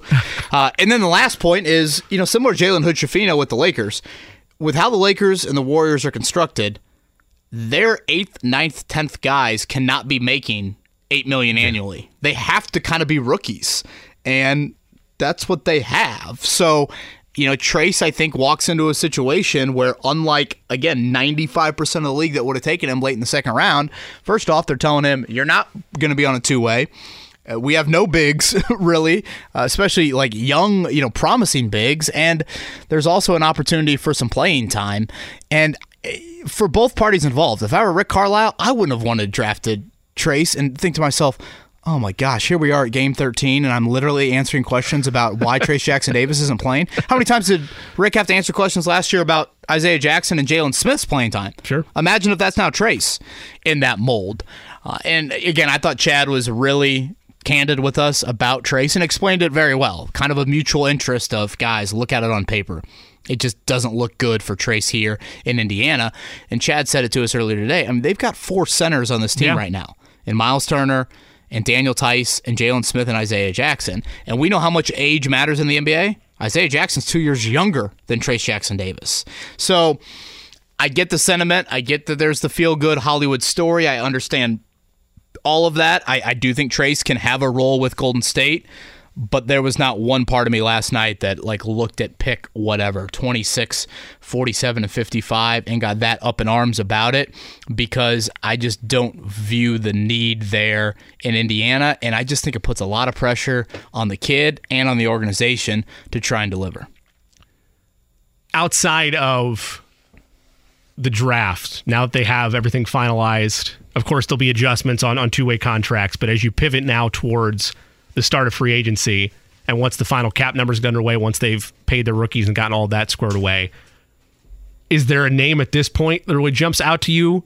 And if not a name, where would you like to see, ideally, assuming it's a veteran of some capacity, not just like a 2 or 3 year guy, but an experienced veteran, where would you like them to go from a position standpoint? Yeah, I mean, in a reasonable value, I do think Dorian Finney-Smith is somewhat intriguing to me as, again, not making an absurd amount of money, has history with his coaching staff, can kind of be a bit of a stretch for you. It is a veteran on a roster that has some, but it is not littered with veterans across that unit.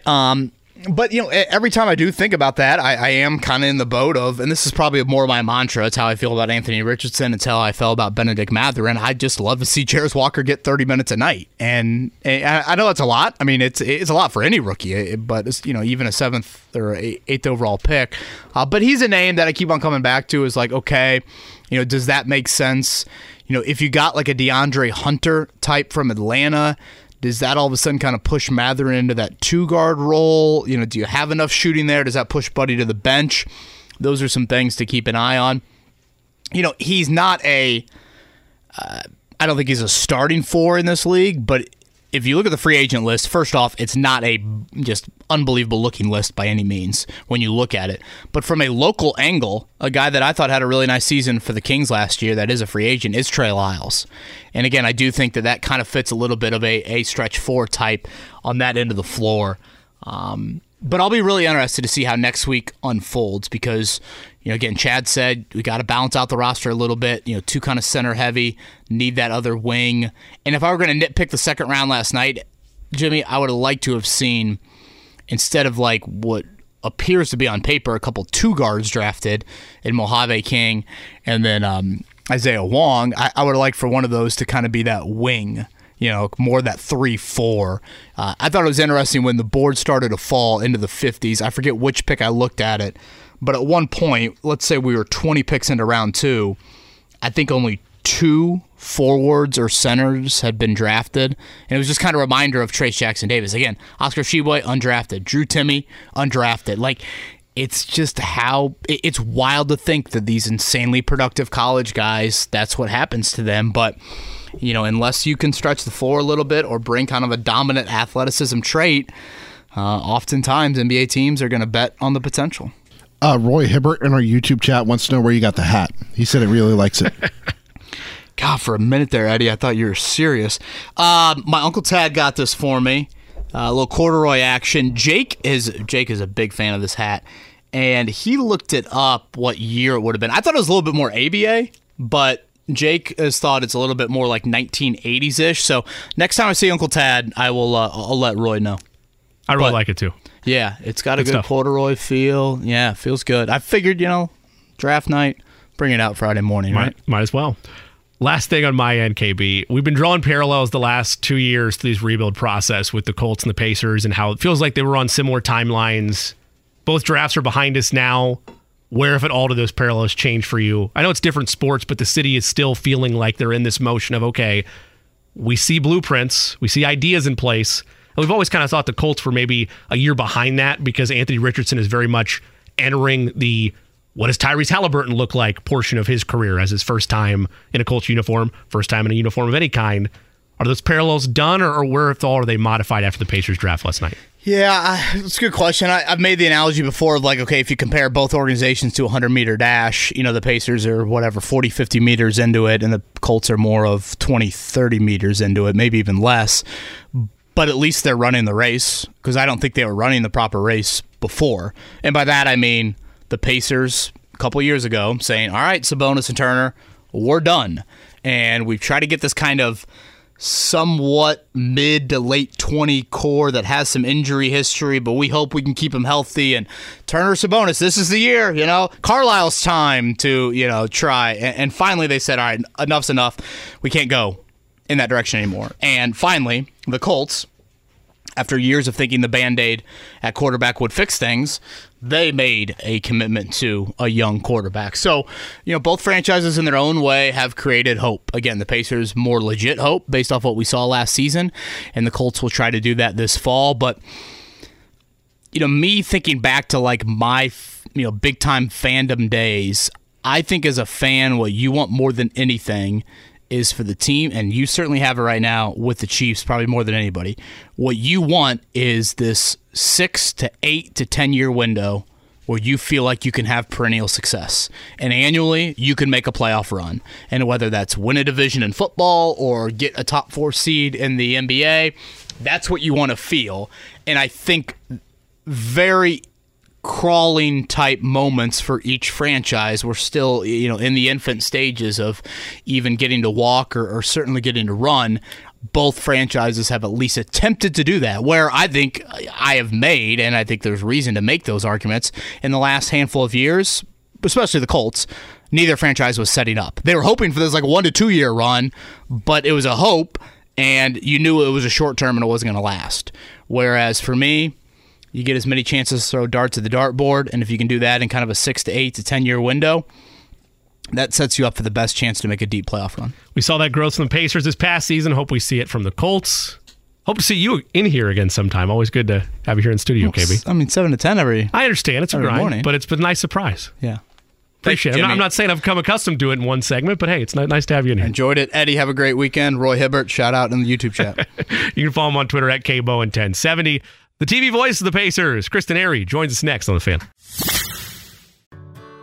Whether it's audiobooks or all-time greatest hits, long live listening to your favorites. Learn more about Kisqali Ribociclib 200 milligrams at KISQALI.com and talk to your doctor to see if Kisqali is right for you. Jarace Walker coming to town for the Indiana Pacers. Their selection with the 8th pick in the 2023 NBA Draft by way of Washington. See how confusing that is? Come on, NBA. I need a little bit more clarity. Won't get into that rant again, but we talked about it with Kevin. We talked about it to open the show. But if you're in the know, you follow the NBA closely, there's no confusion for you there. One man that's as in the know as anybody, particularly in this town, it's the TV voice of the Indiana Pacers, 17 years strong, Chris Duarte of Valley Sports Indiana. Chris, how are we doing on a Friday? Yeah, I'm doing great, Jimmy. How are you? I'm heading down for the Jarace Walker press conference, and then heading via, I'm going to Winston-Salem for the weekend for the National Sports Media Awards, but I'm going to have a stop in Cincinnati to see the Reds and the Braves tonight. So jealous. I'm looking forward to that. Yeah, Brandon Gordon, who was two after me as the voice of Butler, is the new voice of the Atlanta Braves. So looking forward to seeing Brandon. He's a great person and a great broadcaster, and looking forward to seeing him tonight.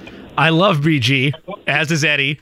Give him our best. It's been a minute since we've got a chance to catch up, but give him our best when you see him tonight. And then, yeah, enjoy that. You heard Eddie there during your answer. He's the biggest Reds fan that I know, and very jealous that you're able to get to experience what is special brewing up there in Cincinnati.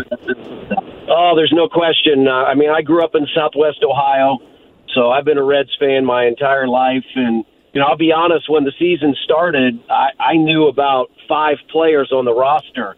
But they've done a great job of bringing up the young guys. And, you know, honestly, it reminds me of what the Pacers are doing. I mean, they've got bright young talent, and so it's exciting to watch. And, you know, I'm excited about this Pacers group, adding Jarace Walker, it's adding a shooter, with the second pick of the first round.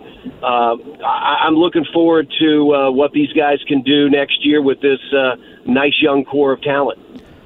Chris, I know as the play-by-play voice, you're less critical of draft selections and more just waiting for that pick to be announced so you can further dive in and get an understanding of the type of players that they are.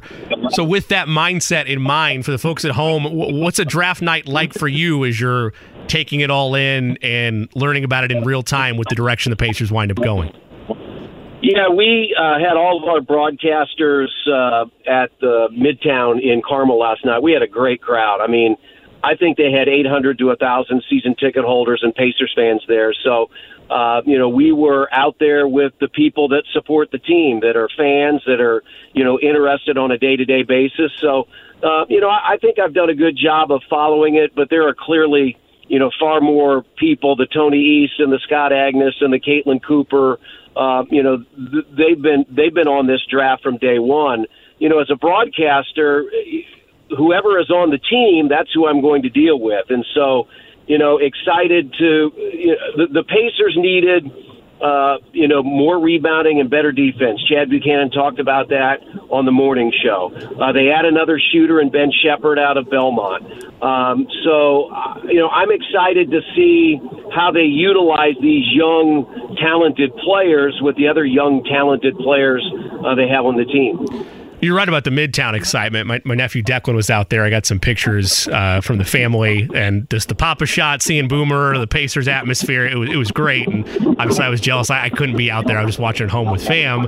But it's always good to see the way the Pacers are involved in the community and those type of events. You mentioned as well, though, from your standpoint, when you did learn that it is Jarace Walker and you're mapping out, at least in your mind, what this could look like when they eventually take the floor here in a couple of months. Feels like a perfect fit. What are you most excited about the freshman from Houston? Yeah, I think, honestly, and in the front office and the coaching staff are the first to admit it, the downside last year was the defense and the rebounding. The upside was on the offensive end. This team could score with any team in the league. They had the 10th best offense. But the defense was a challenge, and I think Jarace Walker provides a big, strong body. He's one of those guys. He's sort of like Benedict Mathurin. He does not look like he's 19 years old. He looks like he's NBA ready, and I think it will add to the competition in that front court. And so Rick Carlisle and his staff toyed with a lot of things late in the year when Turner wasn't playing, when Halliburton wasn't playing. Aaron Nesmith had moved a little bit to the 4 position. Jordan Warra was coming off the bench at the 4, but I look at Nesmith and he can play the 4 in a small ball 4, but he's better suited to play at a 3 position, I think. So I just think there are a lot of opportunities. That'll be something to watch in summer league how these guys fit in. But more importantly, once training camp starts in late September, early October, you'll get a little better feel of what the Pacers organization is trying to do. And we still have – this is just the first step of getting ready for 23-24. You have free agency. You have trades that you have the opportunity to make. So like Chad Buchanan said earlier today, I don't think this Pacers group is done with what they're trying to do. The next couple of weeks will tell us what they're going to try to do. TV voice of your Indiana Pacers for Bally Sports Indiana, Chris Duarte, nice enough to join us on the Fan Midday Show. You can follow him on Twitter at Chris Duarte. You mentioned Benedict Mathurin in the early goings. He mentioned from his end-of-year press conference that there were clear areas where he needed to improve. He highlighted on the defensive end. He highlighted effort for every play. I love that honesty from players and the ability to, be open and clear about where they need to improve. as you evaluate and look back at what he was able to do last season as a rookie, how paramount is that development, particularly on the defensive end, to reach the levels that Rick Carlisle expects this team to be on the defensive side of the ball this season? Yeah. Guys have to improve individually, and then that will improve as a team. If you can take care of your own business defensively, they always say guard your yard, right? And each individual has to do a better job with his man. That is where Benedict needs to take another step. I think his perimeter shooting, it started out much better than it did early in the year. But again, it's a long season. You're making that adjustment from college basketball to the NBA. But there's no question that this is a young man that's going to put in a lot of work. You saw that during the regular season. You've seen that this summer. I mean, he's a guy that is going to do what he needs to do to get better. And you don't oftentimes see rookies come into the NBA and average 16 points a game or better. And that's what he did last year. And I think, you know, he made the adjustment late in the season. He was a bench player. He was coming off the bench. But late in the year, they made a little bit of an adjustment. They moved Buddy Hield to the bench, and they started Benedict Mathurin. And so I think that was a good adjustment for him to see what it's like to play against frontline starting players day in, day out. And that's something that, you know, he will find that, you know, is a little bit different than when you're coming off the bench. Chris, you're around this team as much as anybody, covering them on a nightly basis throughout the season. And we know with roster construction how important it is to have veterans within that locker room that are able to help guide things and help show the ropes for rookies that are looking to get their footing sooner rather than later. When you look at this team, you look at the continued familiarity of what Rick Carlisle wants from Tyrese Halliburton, a second year from Benedict Mathurin, and then, of course, true veterans like T.J. McConnell, Buddy Hield, Miles Turner. Where are those biggest voices, or where is the collective communication needed by these veterans to help if the Pacers really want to be out of the lottery next year? Yeah, there's no question, and clearly Tyrese Halliburton is the leader of this team. I mean, he plays with such joy. I've called him the Pied Piper, right? I mean, you have to follow him because just the way he carries himself on and off the floor, he's a joy to be around. You know, one of the things the Pacers did last year coming out of training camp, they had James Johnson with the final position because they felt that they needed a veteran voice to just help, you know, coalesce the locker room. And it was a terrific locker room. I mean, if you talk to the athletic training staff and other people around the team, and many of those people were veterans, they felt it was one of the best locker rooms the Pacers have ever had. And so James played a role in that. The question is, will the Pacers want to do that again?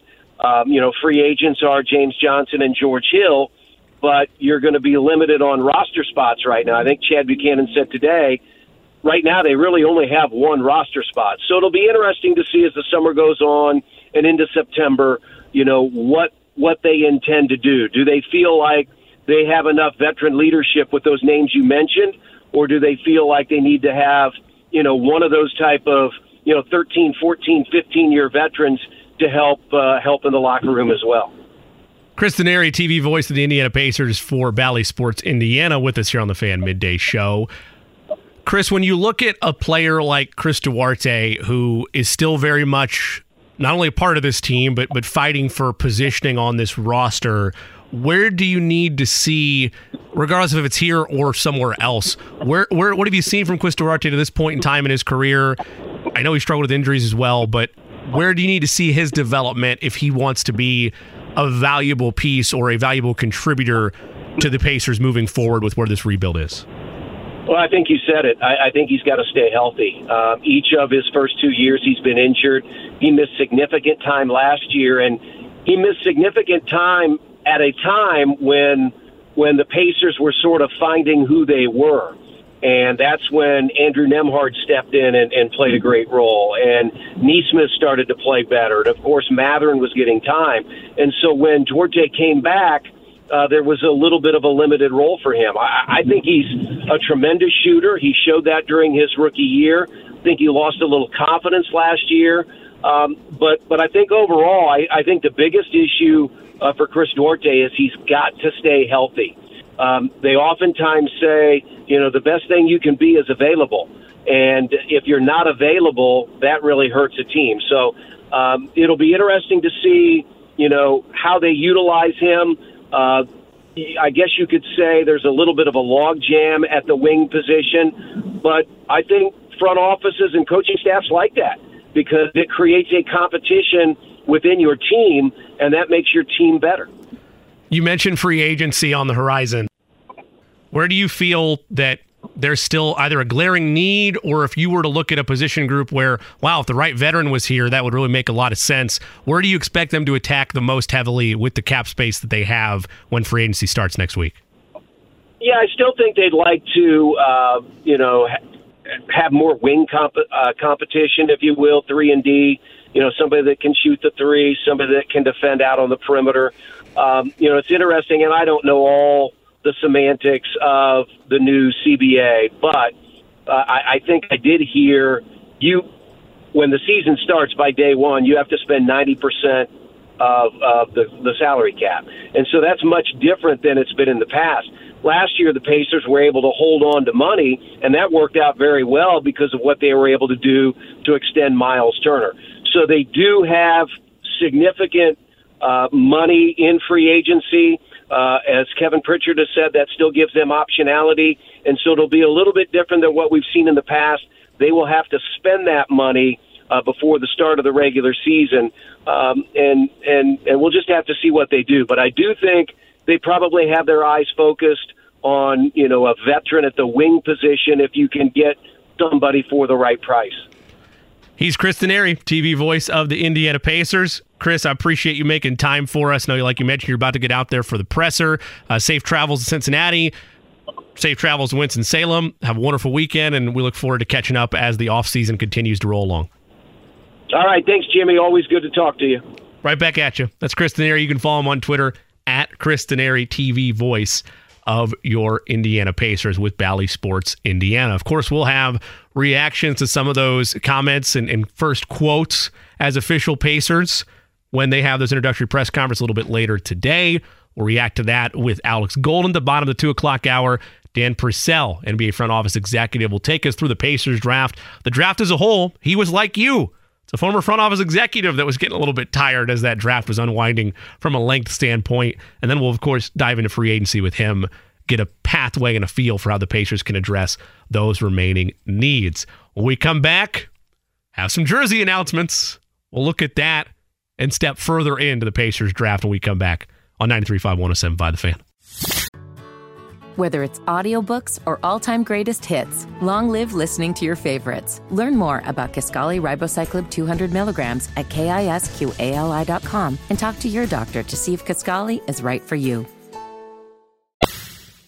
Ready for the rolling EDM right along concert? On a Friday on the Fan Midday Show from the DriveHuber.com studios. You ready for the EDM concert? Yes, I am. Okay. I'm disappointed that the podcast audience won't get that. Like a G6, if you want to search that on iTunes, that's only Spotify, the start. Wherever you get your music. It'll only get you there, though. The start. Oh, it's only the start of the day. We're having a party the rest. I love it. Oh, yeah. We got all the draft picks rolling in here, allegedly, with GMV this afternoon in studio. DJ Eddie Garrison behind the ones and twos. Is that throughout? Or are you just going to hop in the side studio? It's just going to be a banger after banger all night? The only way to find out is by tuning into the Fan the rest of the evening. That's a smart strategy to have as a part of your day, any day, but in particular today. Listening to my beats? Yes, indeed. You know, I don't know how they mix it up. Is that what they say as a DJ? Well, my mixtape? Prior to that, I was going to say you could just give JMV a call and perhaps he'll let you spin a couple behind the JMV takeover on our sister station. I can't let him do that. I can't do that. That's his thing. I don't want to ruin it. That's fair. But that would also, if you're scared to ruin it, that would also put your confidence level of a DJ career at a proper level, I would say. If you don't want to get behind the JMV takeover, then I don't know where you're going to get your start. Maybe it's today. Who knows? That's Eddie Garrison. It's Eddie Garrison. I'm Jimmy Cook. We got jersey information. As is custom with any draft announcement, first-rounders have their jerseys for the Pacers. Jarace Walker, numero uno, number one. For Mr. Walker out of Houston, Ben Sheppard from Belmont, 26. I'll give credit where credit is due because it's a great either joke or dad joke. One of our favorites, Tony East on Twitter, at Tony R. East. The total sum of Benedict Mathurin, Tyrese Halliburton, and Jarace Walker's jersey numbers, 1. Because 00 and 0. It's the type of fun content you're going to have around Pacers. So do we Twitter. Call them 001? I think you can. Much like I advised one of our rotating cavalcade of guests, you could go with nice word. A trademark. I stole it from Rake. I can't lie. Gotta give credit where credit is due. Do you know what it means? He is a wordsmith. For you, when you look at the trademarks, though, that James Boyd gave over, yes, but when you look at the trademarks that James Boyd gave over of the failed Wemby to Indy hashtag, you can go ahead and get your trademarks now for 001 if that's really what you're. I've got a couple brewing, you know? Hey. We got the Walker, get something going with Burger King. And I gave that to somebody Dr. yesterday Pepper. And credited you, and they laughed. And they said that I should have been more. I should have gotten a better chuckle than I did when you dropped that on a show. I know. So I was upset. I thought I'd get a chuckle, but then again, it may give some people some PTSD from that commercial playing all the time.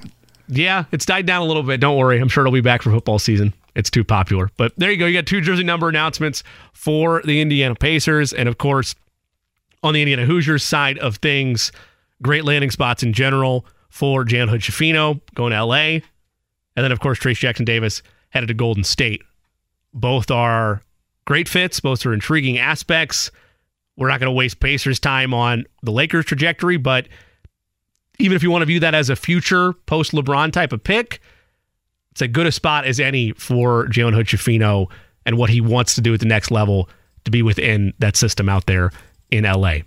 Like I mentioned, still to come, we've got more angles to look at from the Pacers' perspective, including free agency quickly approaching. Former front office executive Dan Purcell, leader of the Sports Business Classroom out in Las Vegas, one of the many leaders out there, is going to join us next. We'll get his takeaways from how the draft unfolded. That free fall of Cam Whitmore, very strange. What's that like within a war room when medicals come out or when you're having a player that goes in limbo until they're finally selected? Of course, where the Pacers went, and the cap space that they're going to have at their disposal when free agency arrives next week. Plus, Alex Golden of Setting the Pace is going to join us at the bottom of the 2 o'clock hour. We'll get his perspectives from last night's NBA draft. Any regrets? Any picks that he would have liked to made otherwise? Were we right or wrong with thinking there'd be more trades? And what ultimately does the likes of Ben Sheppard and Jarace Walker do for a team that, ideally speaking, would like to be out of the lottery next year? But we'll look first from the national perspective with Dan Purcell, who joins us next on the Fan Midday Show. Whether it's audiobooks or all-time greatest hits, long live listening to your favorites. Learn more about Kisqali Ribociclib 200 milligrams at KISQALI.com and talk to your doctor to see if Kisqali is right for you. Welcome back to the Fan Midday Show. Jimmy Cook, Eddie Garrison, behind the ones and twos. Man, the podcast audience won't be able to enjoy that at all. And that's probably going to be the theme of today, is me announcing that to the public, because Eddie Garrison, again, is moonlighting as a DJ today for the rest of the show. Didn't know Gangnam Style was going to be on the set list. Didn't get that ahead of time. I've suddenly gone back 11 years. So that's where we're at right now. Let's go back to present day for a second. One of our favorites. He's a regular of the Fan Midday Show. He's Dan Purcell, former front office executive with New Orleans Pelicans, currently one of the leaders and director of scouting over at the Sports Business Classroom. Had a live stream last night on YouTube. Dan, at least you had friends, colleagues. My good friend and friend of the show, Bo Estes, was out there with you as well of NBA TV. So you had people to carry you through that. But like you mentioned to me on Twitter, did it just feel like a longer first round than years past? Man, it really did drag on a little bit, didn't it? You know, I didn't think it was that. It was. I think the biggest thing is there wasn't a ton of depth when it came to 18 plus. So I think from the time that the first pick to about the 12th pick, it took forever. It felt like, which it usually does. You know, you got to fill in media time and whatnot. But it did seem like it drug along a little bit. I want to go straight into first the Pacers selection, then of course we'll bounce around a ton throughout this conversation. But the Pacers have the 7th pick, and my producer Eddie Garrison had a wager that Jarace Walker was going to be taken with the 7th pick. So he's especially salty today because not only did he get the selection right for the team, but with semantics of the NBA, that trade happens, his bet loses, and you know we pour one out for Eddie in that regard. But aside from the confusion that is still present, that's where I want to start. You might not know the answer to this, but with the NFL, they can announce trades as they happen. There's no confusion on the hat that's being worn by the player. There's no confusion on the Washington Wizards select Jarace Walker. Well, no, they didn't. They traded him to Indiana. Is that just a unique rule within the NBA CBA, or is it just a chosen path that they've gone down? Because for me, it would make a lot more sense for the folks at home and everybody else involved if it was more streamlined like the NFL does it. Do you know why that is? Yeah, it's twofold, right? Sometimes when you make a trade like that, you are waiting for the new fiscal year, which is obviously when free agency starts, for that trade to actually take its completion. So you agree in principle, and then ultimately you'll trade the player at a later date, even though the player knows that he's coming to the team and he's doing, you know, he's going to be a part of the program. And then on the flip side of that, if you're just dealing with picks, sometimes the league, you know, the league has to approve the trade instantaneously, and sometimes they can't do that, especially when it's back-to-back like that, and it takes the league a little bit of time to process, make sure all the CBA legalities are there and whatnot for it to be a legal process. So it's on the legal side, whereas with the NFL, it's a little bit more loose with where the fiscal year is and where their rules are, because you can have that same thing happen. And it's, we have a trade to announce, and the ESPN graphic automatically changes, and the Roger Goodell goes out there and makes the announcement before he even announces who the pick is. He announces the trade right then and there. It's a legal thing on the NBA side. Yeah, it's more of just because sometimes you might want to make the trade and complete it after the new, you know, after the next year CBA comes in. And if that's the case, you'd have to wait until you can clear everything with the league in terms of, are you adding players to that? Is this something that is going to be, you know, used forward into another trade? Is it a three-way trade? So there's just a lot of different, variances that come with it. So it stinks that, you know, we can't do it like the NFL, but just for now, you know, it's going to have to be that way. Is it fixable, or is it something that because of the way their fiscal calendar works and because of the fact they have free agency after the draft and when the new league year opens, that unless they change the way free agency and the calendar year works for them, it's going to be this way forever? It's going to be this way forever. Okay. It's just the way that the league works, and it aesthetically it's not pleasing, but functionally it makes a lot of sense. Yeah, no, like I said, I totally get from your perspective, especially as a former front office executive. But for those of us that are in the media or that are covering this all the time, we're used to it. It makes a lot of sense. But again, for the common fan, you have all this confusion.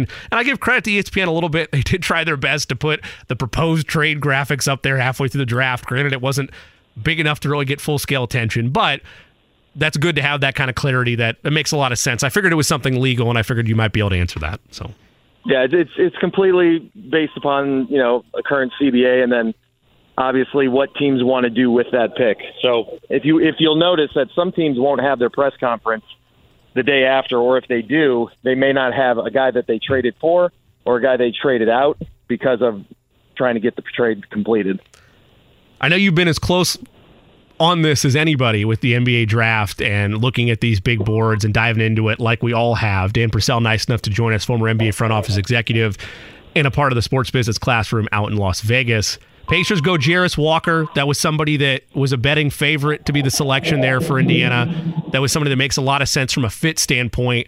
When you look at the freshman from Houston and where his game is at now, where it could potentially improve, and what it means for a Pacers team that, again, hopes that this is their last time in the lottery for a minute. They want to be a playoff team next year. How does he make his mark on that equation? Well, first, just going back to Indiana on that, it's been known, I think it's been the worst-kept secret in this draft that if they were sitting at 7, Jarace Walker was going to be their pick. And I got to give kudos to the front office. They were able to leverage Washington to get 2 additional assets. These microtransactions like that, I just bumped up a spot, literally could be for something down the road that is make or break for a deal. And, those little things are a sign of a good front office, in my opinion. And then with Walker as a player, it's really interesting. He was one of the best freshmen in the country in multiple categories, defensively, offensively.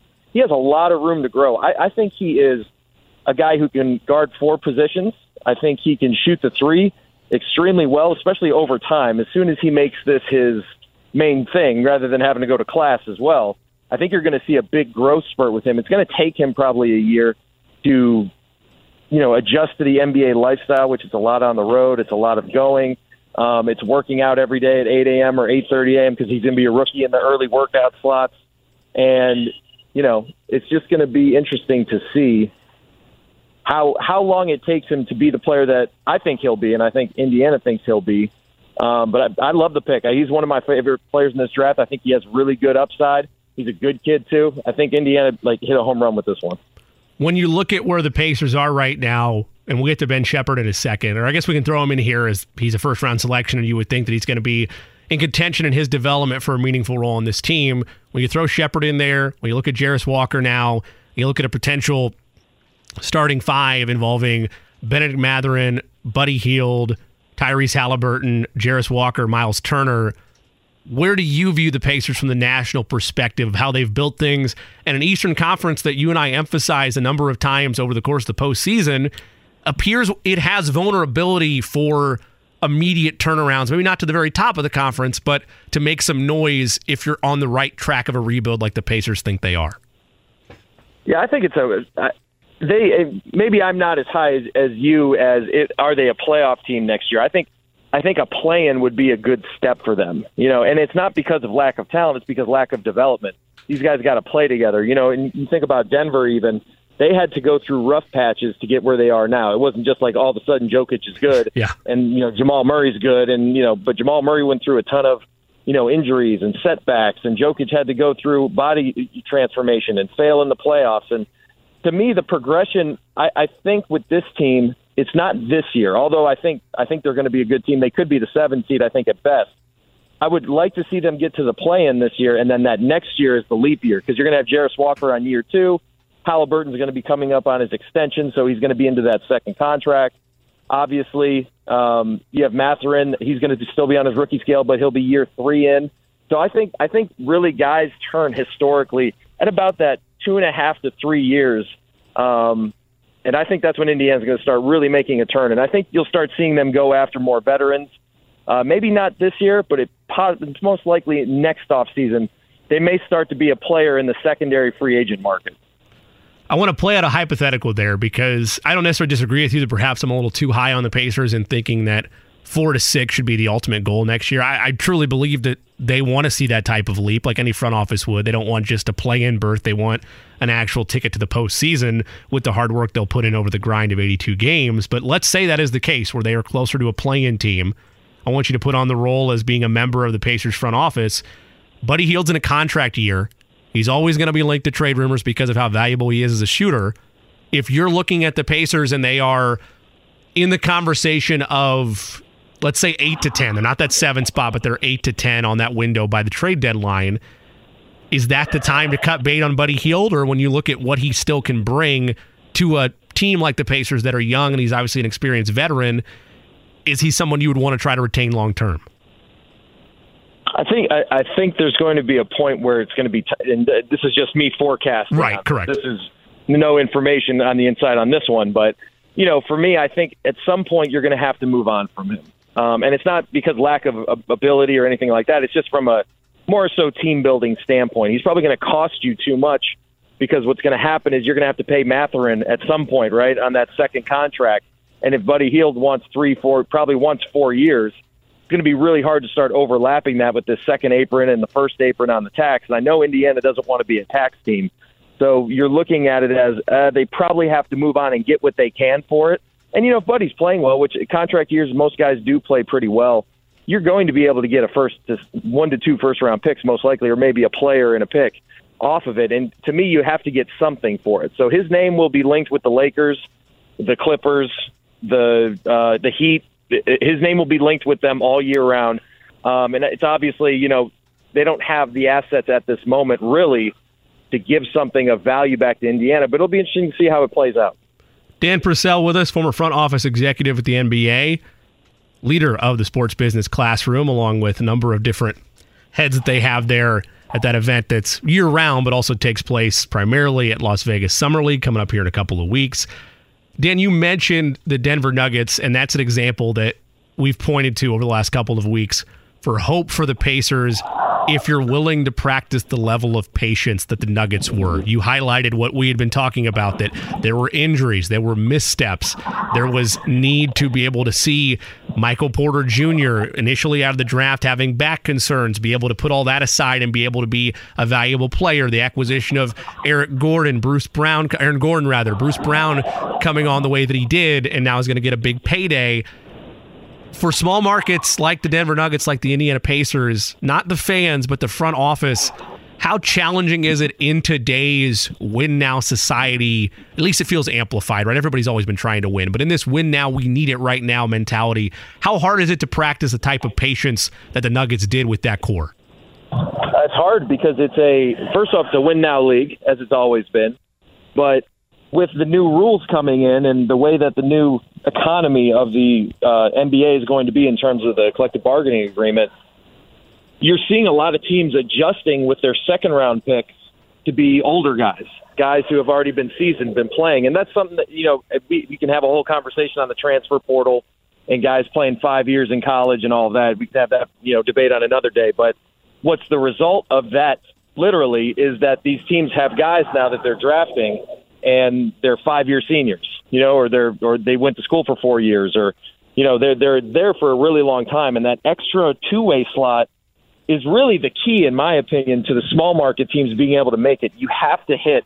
If you're going to be successful, if you look at Denver, if you look at Golden State, you have guys that played in the G League that become role players on your team, and you have to create that, and you have to cultivate that. And I think that's big for Indiana this year, is they got to find the two-way guy or, you know, a G Leaguer that can impact them. Maybe not this year, but maybe get his beak wet a little bit this year, but it's the next year that he can step in and get a role.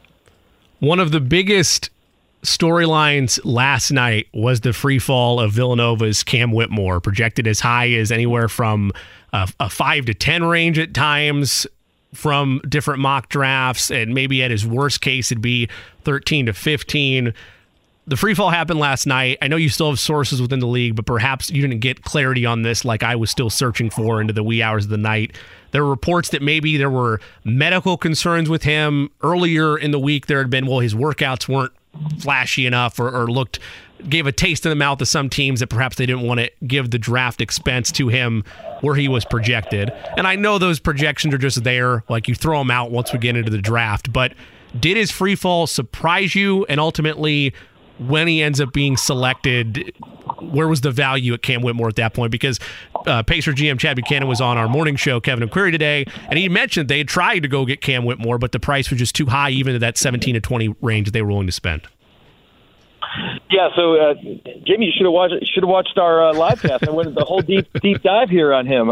So Cam Whitmore, I did a really, before the draft, I was really deep into who he is and what he's been doing and how things are coming out. And he does have an existing knee injury. They're worried that it could be structural. It's going to take him some time. You know, they worry that maybe it's a Brandon Roy situation. That's kind of the essence of it, just to give people a name that goes with some sort of knee injury like that.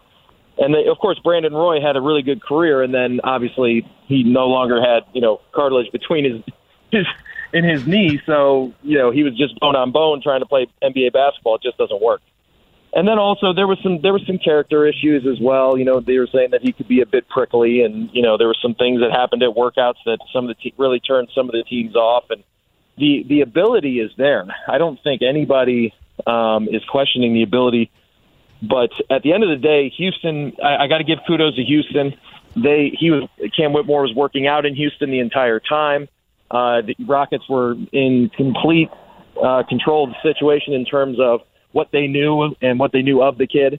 And I felt bad for him because most mocks had him at 4. You know, he was sitting there at 4. And he's the one guy who drops the 20 because, you know, he lost 20.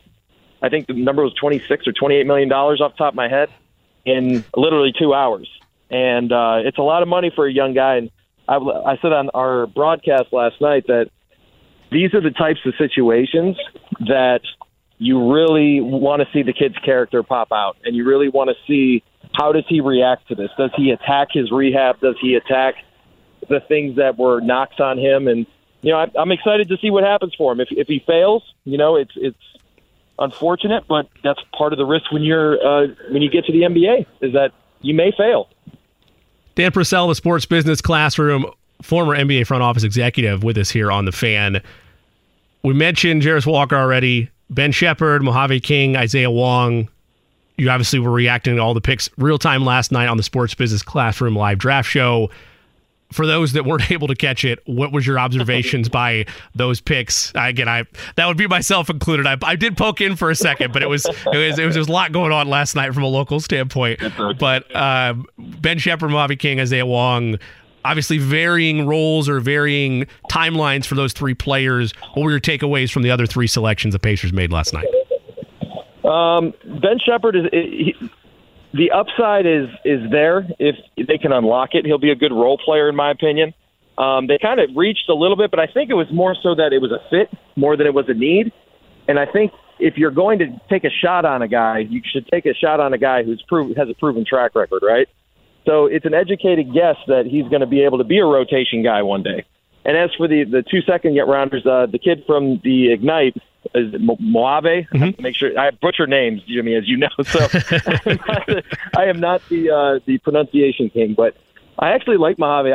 I believe he's going on a two-way from what I was reading, and you can correct me if I'm wrong, but that's the type of guy that I'm talking about. He has professional experience with the Ignite, and he understands how it works, and then you throw him into a two-way, and he understands the process. So you might become a faster grower in terms of your skills, your playing time, your role, because guys like that, they could turn it around faster, say a half season, a season faster than maybe a kid who has not played professionally. For the selection of Isaiah Wong, kind of a similar thing, right? Where even though it's a different position group, when you look at that type of late second round, or perhaps that's somebody that's either splitting time within a two-way deal or splitting time within the G League as well as the Pacers. I know that he's most notoriety arrived from Miami's incredible run last year to the Final Four.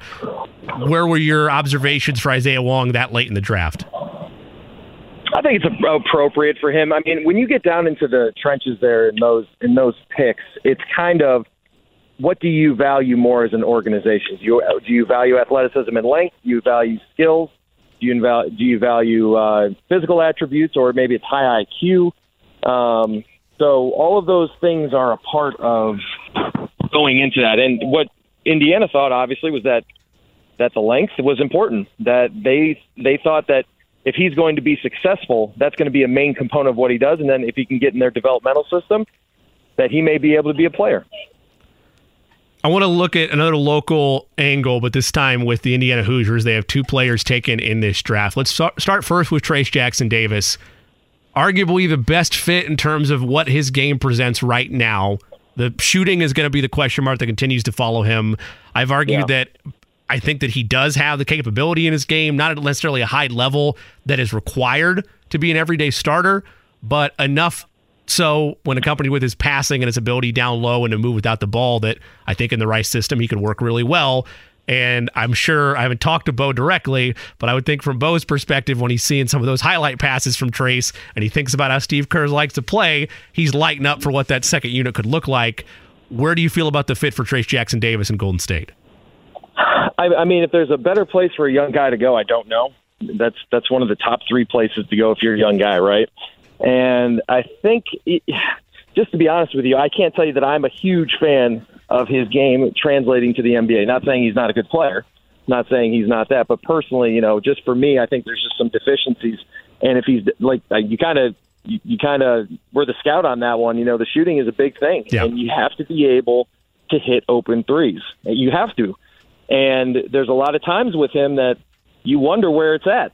You know what I mean? You wonder where that shot-making ability is at, because for him to be successful, if you look historically, those types of guys have to be able to knock down open three-pointers. Have to. Other Indiana product in Jalen Hood-Schifino ends up in Los Angeles. When you look at where their timeline is at, I know it surprised a lot of people that they made that selection, but I also look at guards that the Lakers have able to utilize as first-rounders or just very young players and turn them into valuable contributors. It addresses a need for certain, and Jalen Hood-Schifino, even though the highs are incredible and the lows are maddeningly frustrating, where's that landing spot in La La Land for him with what would be asked of him with whatever the Lakers end up doing with their starting point guard slot, whether it's D'Angelo Russell, whether they actually go to acquire a veteran? What is the runway like for Jalen Hood-Schifino? I think, well, first off, as a player, I really like him as a player. I think when you have a guy who's physically has a really good base to him, you can start there and build from the ground up. You know what I mean? It's like a really good place to start.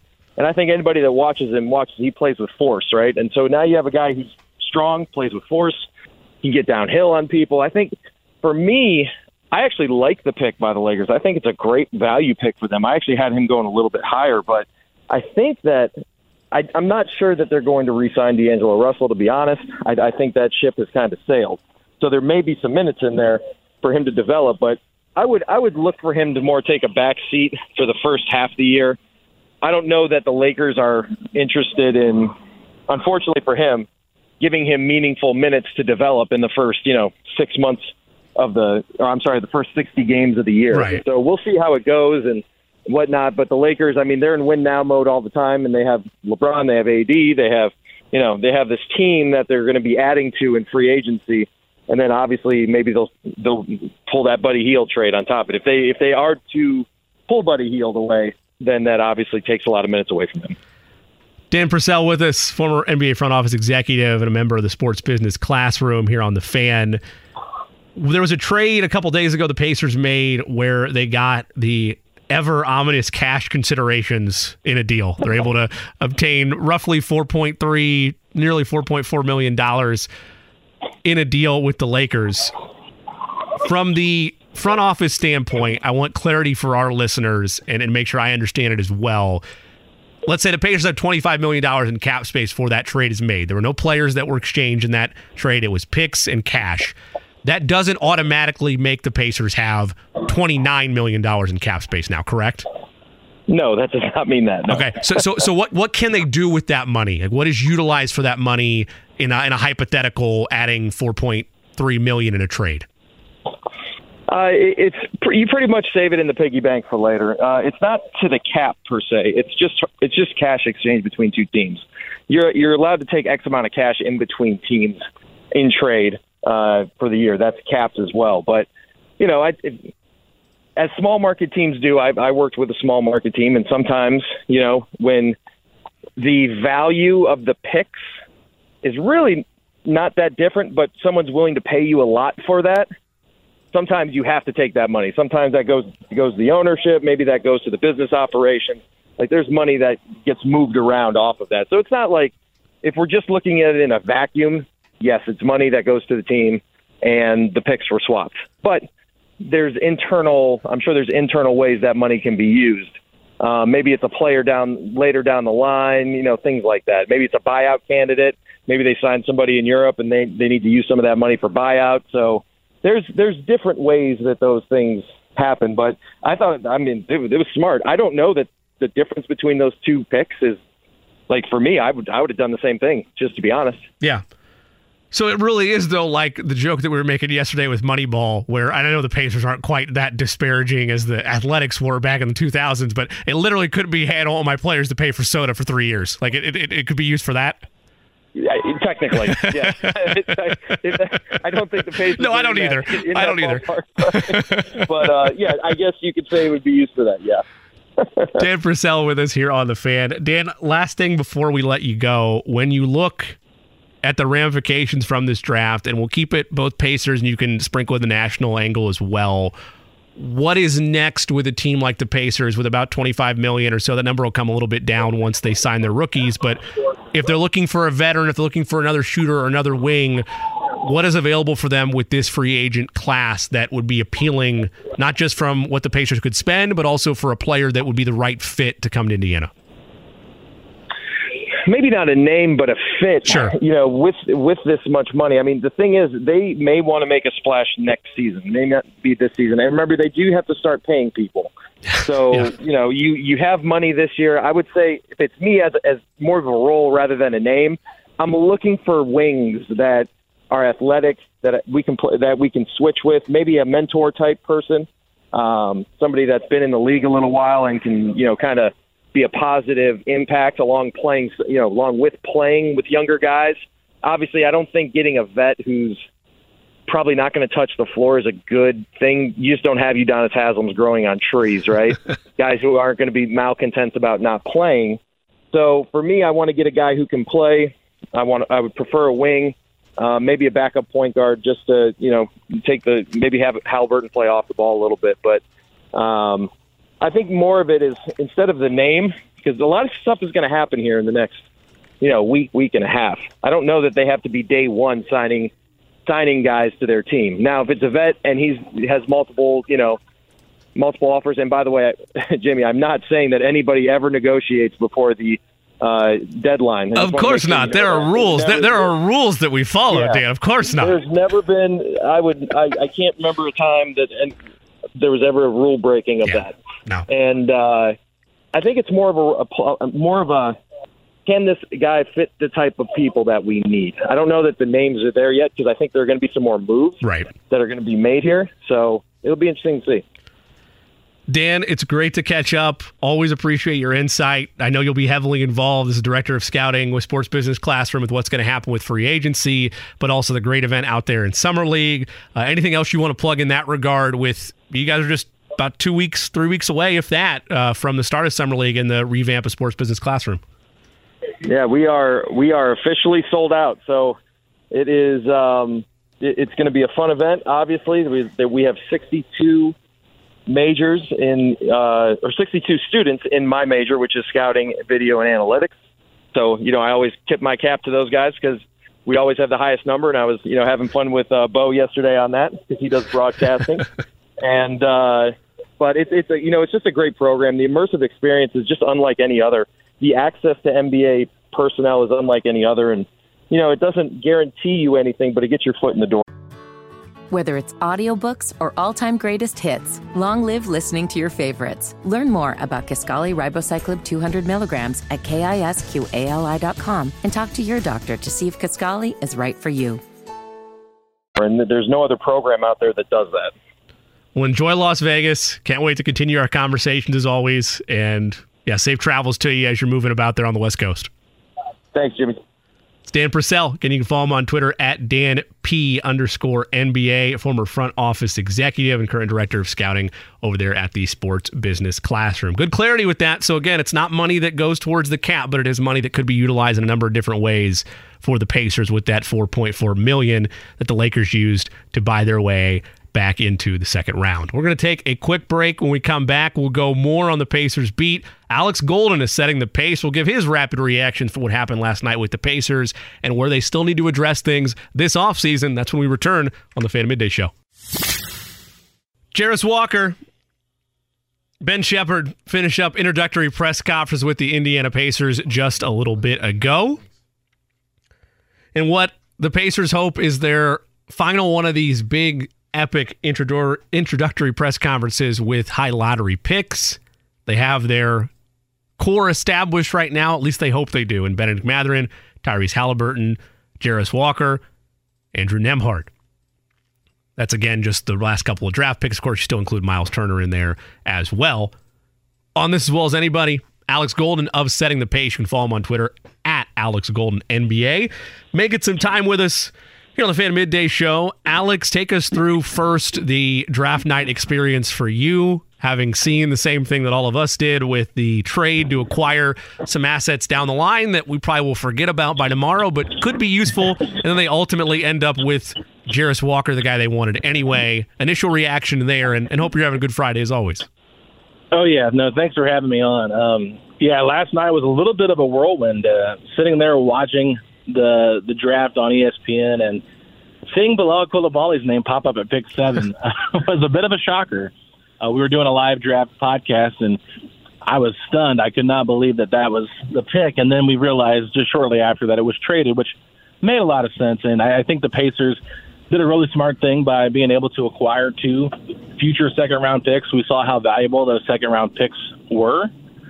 This last year at the trade deadline, we saw 5 second round picks. Was able to help maneuver in battle from Phoenix to Milwaukee. So I think that the Pacers just having an extra asset really was good. And, you know, at 26, they stayed there after moving out of 29 to 32 a couple days before and taking Ben Sheppard, which was a little bit of a surprise. Alex, do me a favor real quick if you can.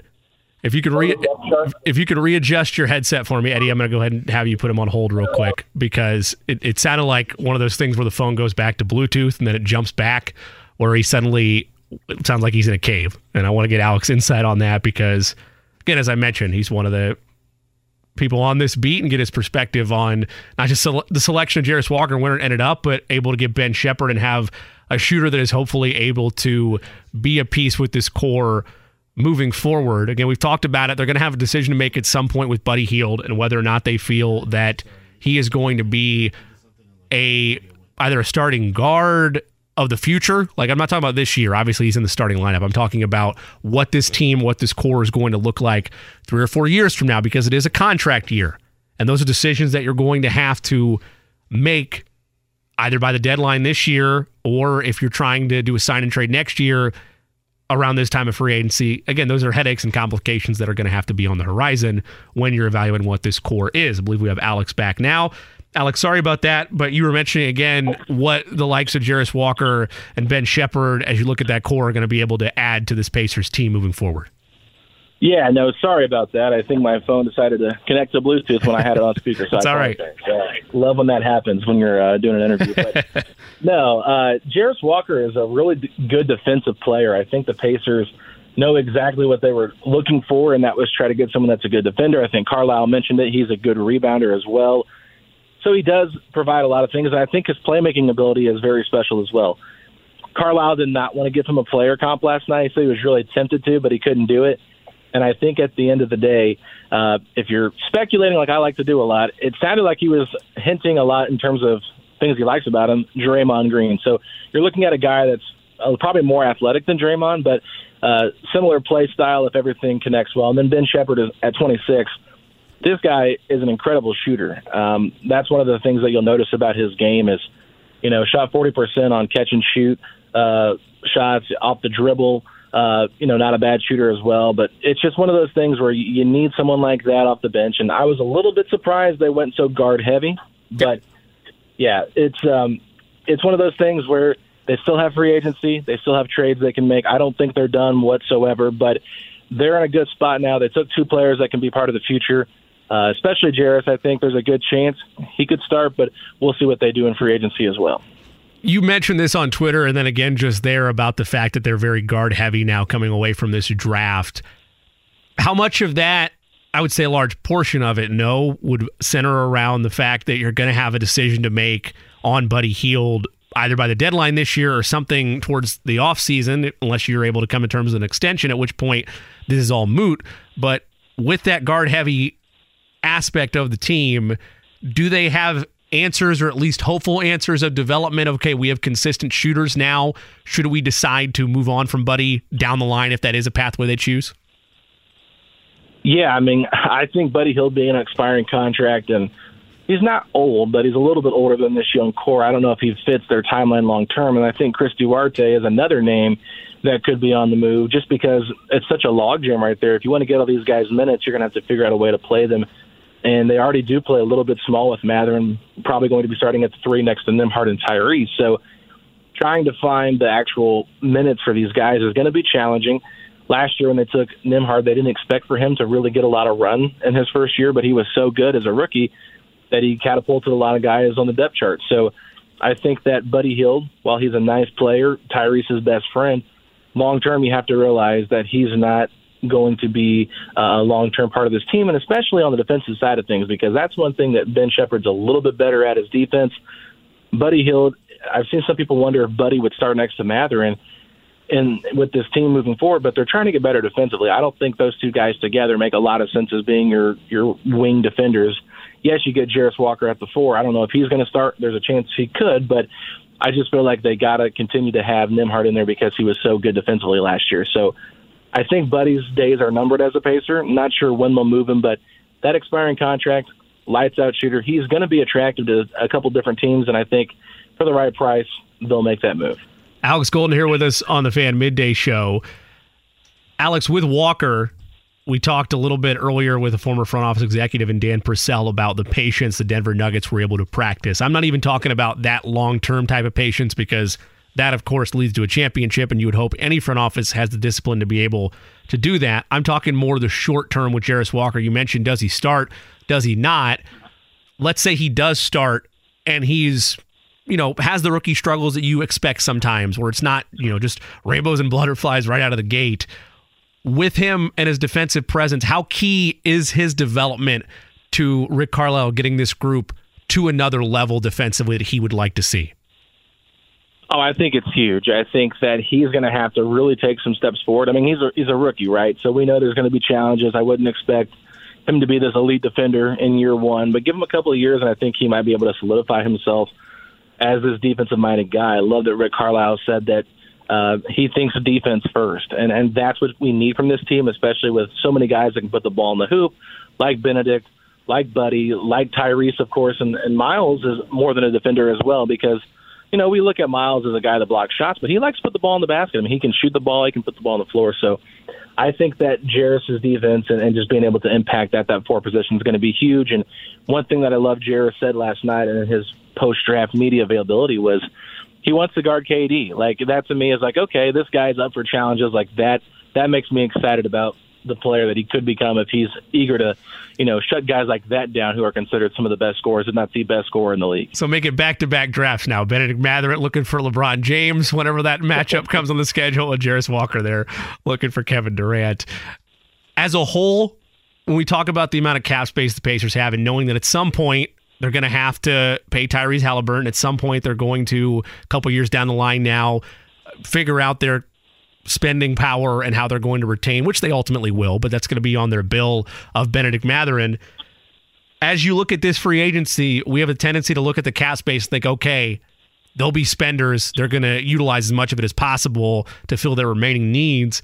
How aggressive do you expect them to be when free agency starts next week?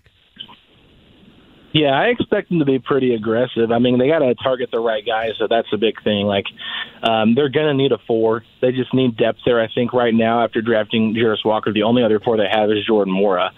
So, yeah, we saw Neesmith play the four last year, but I don't think that's something he can do long term. So they're going to have to address that. They've been linked to a couple different players here, like a Harrison Barnes, potentially a Kyle Kuzma, maybe Cameron Johnson from Brooklyn. But, you know, those are all going to be probably guys that are a little bit expensive. So are they going to be willing to pay that? We'll see. I think they could also be very involved in the trade market. The trade market seems to be very active right now. Yes, we saw the Pacers make 3 trades around the draft.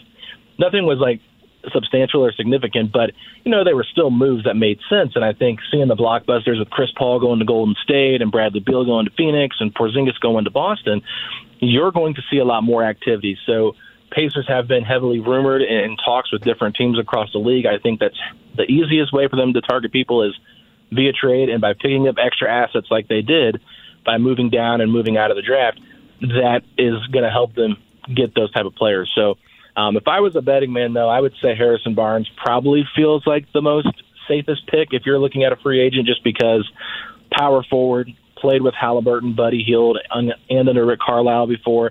There's just familiarity there, and I think getting an adult in the room like that can play a position of need could be a nice mentor for a guy like Jarace Walker, as we saw him do with Keegan Murray.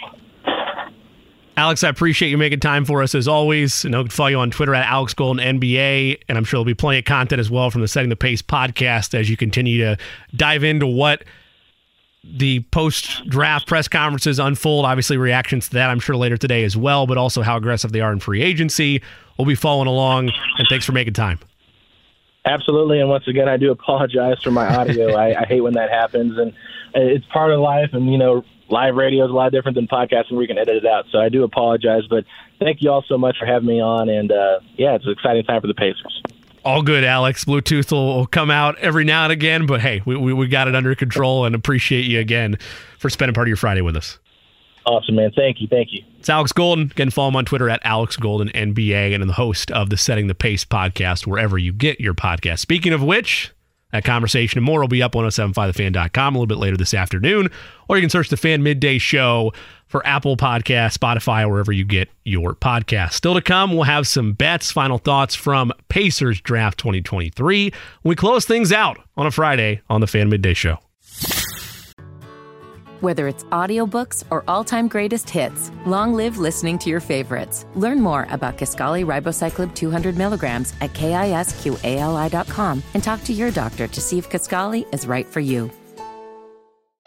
Final time here on the Fan Midday Show. Thanks for spending the afternoon with us. Podcast, of course, will be up 1075thefan.com in case you missed some of our conversations a little bit earlier today, or you can search the Fan Midday Show wherever you get your podcast. Final thoughts on the Pacers draft, an interesting tweet from Jim Irsay, and more to close this final segment. But first, let's try to make some money, shall we? The Jay Cook Plays of the Day. This is me, all right? I'm not a athlete. This is my way. This is how I win. Today's Plays of the Day, give me the Houston Astros plus 125 on the money line as they take on the Los Angeles Dodgers out in L.A. Also going to lay 1.5 on the run line for the Toronto Blue Jays as they are playing Eddie. I'm going to guess the Athletics. They are indeed playing the Oakland Athletics. Going to lay 1.5 on the run line there.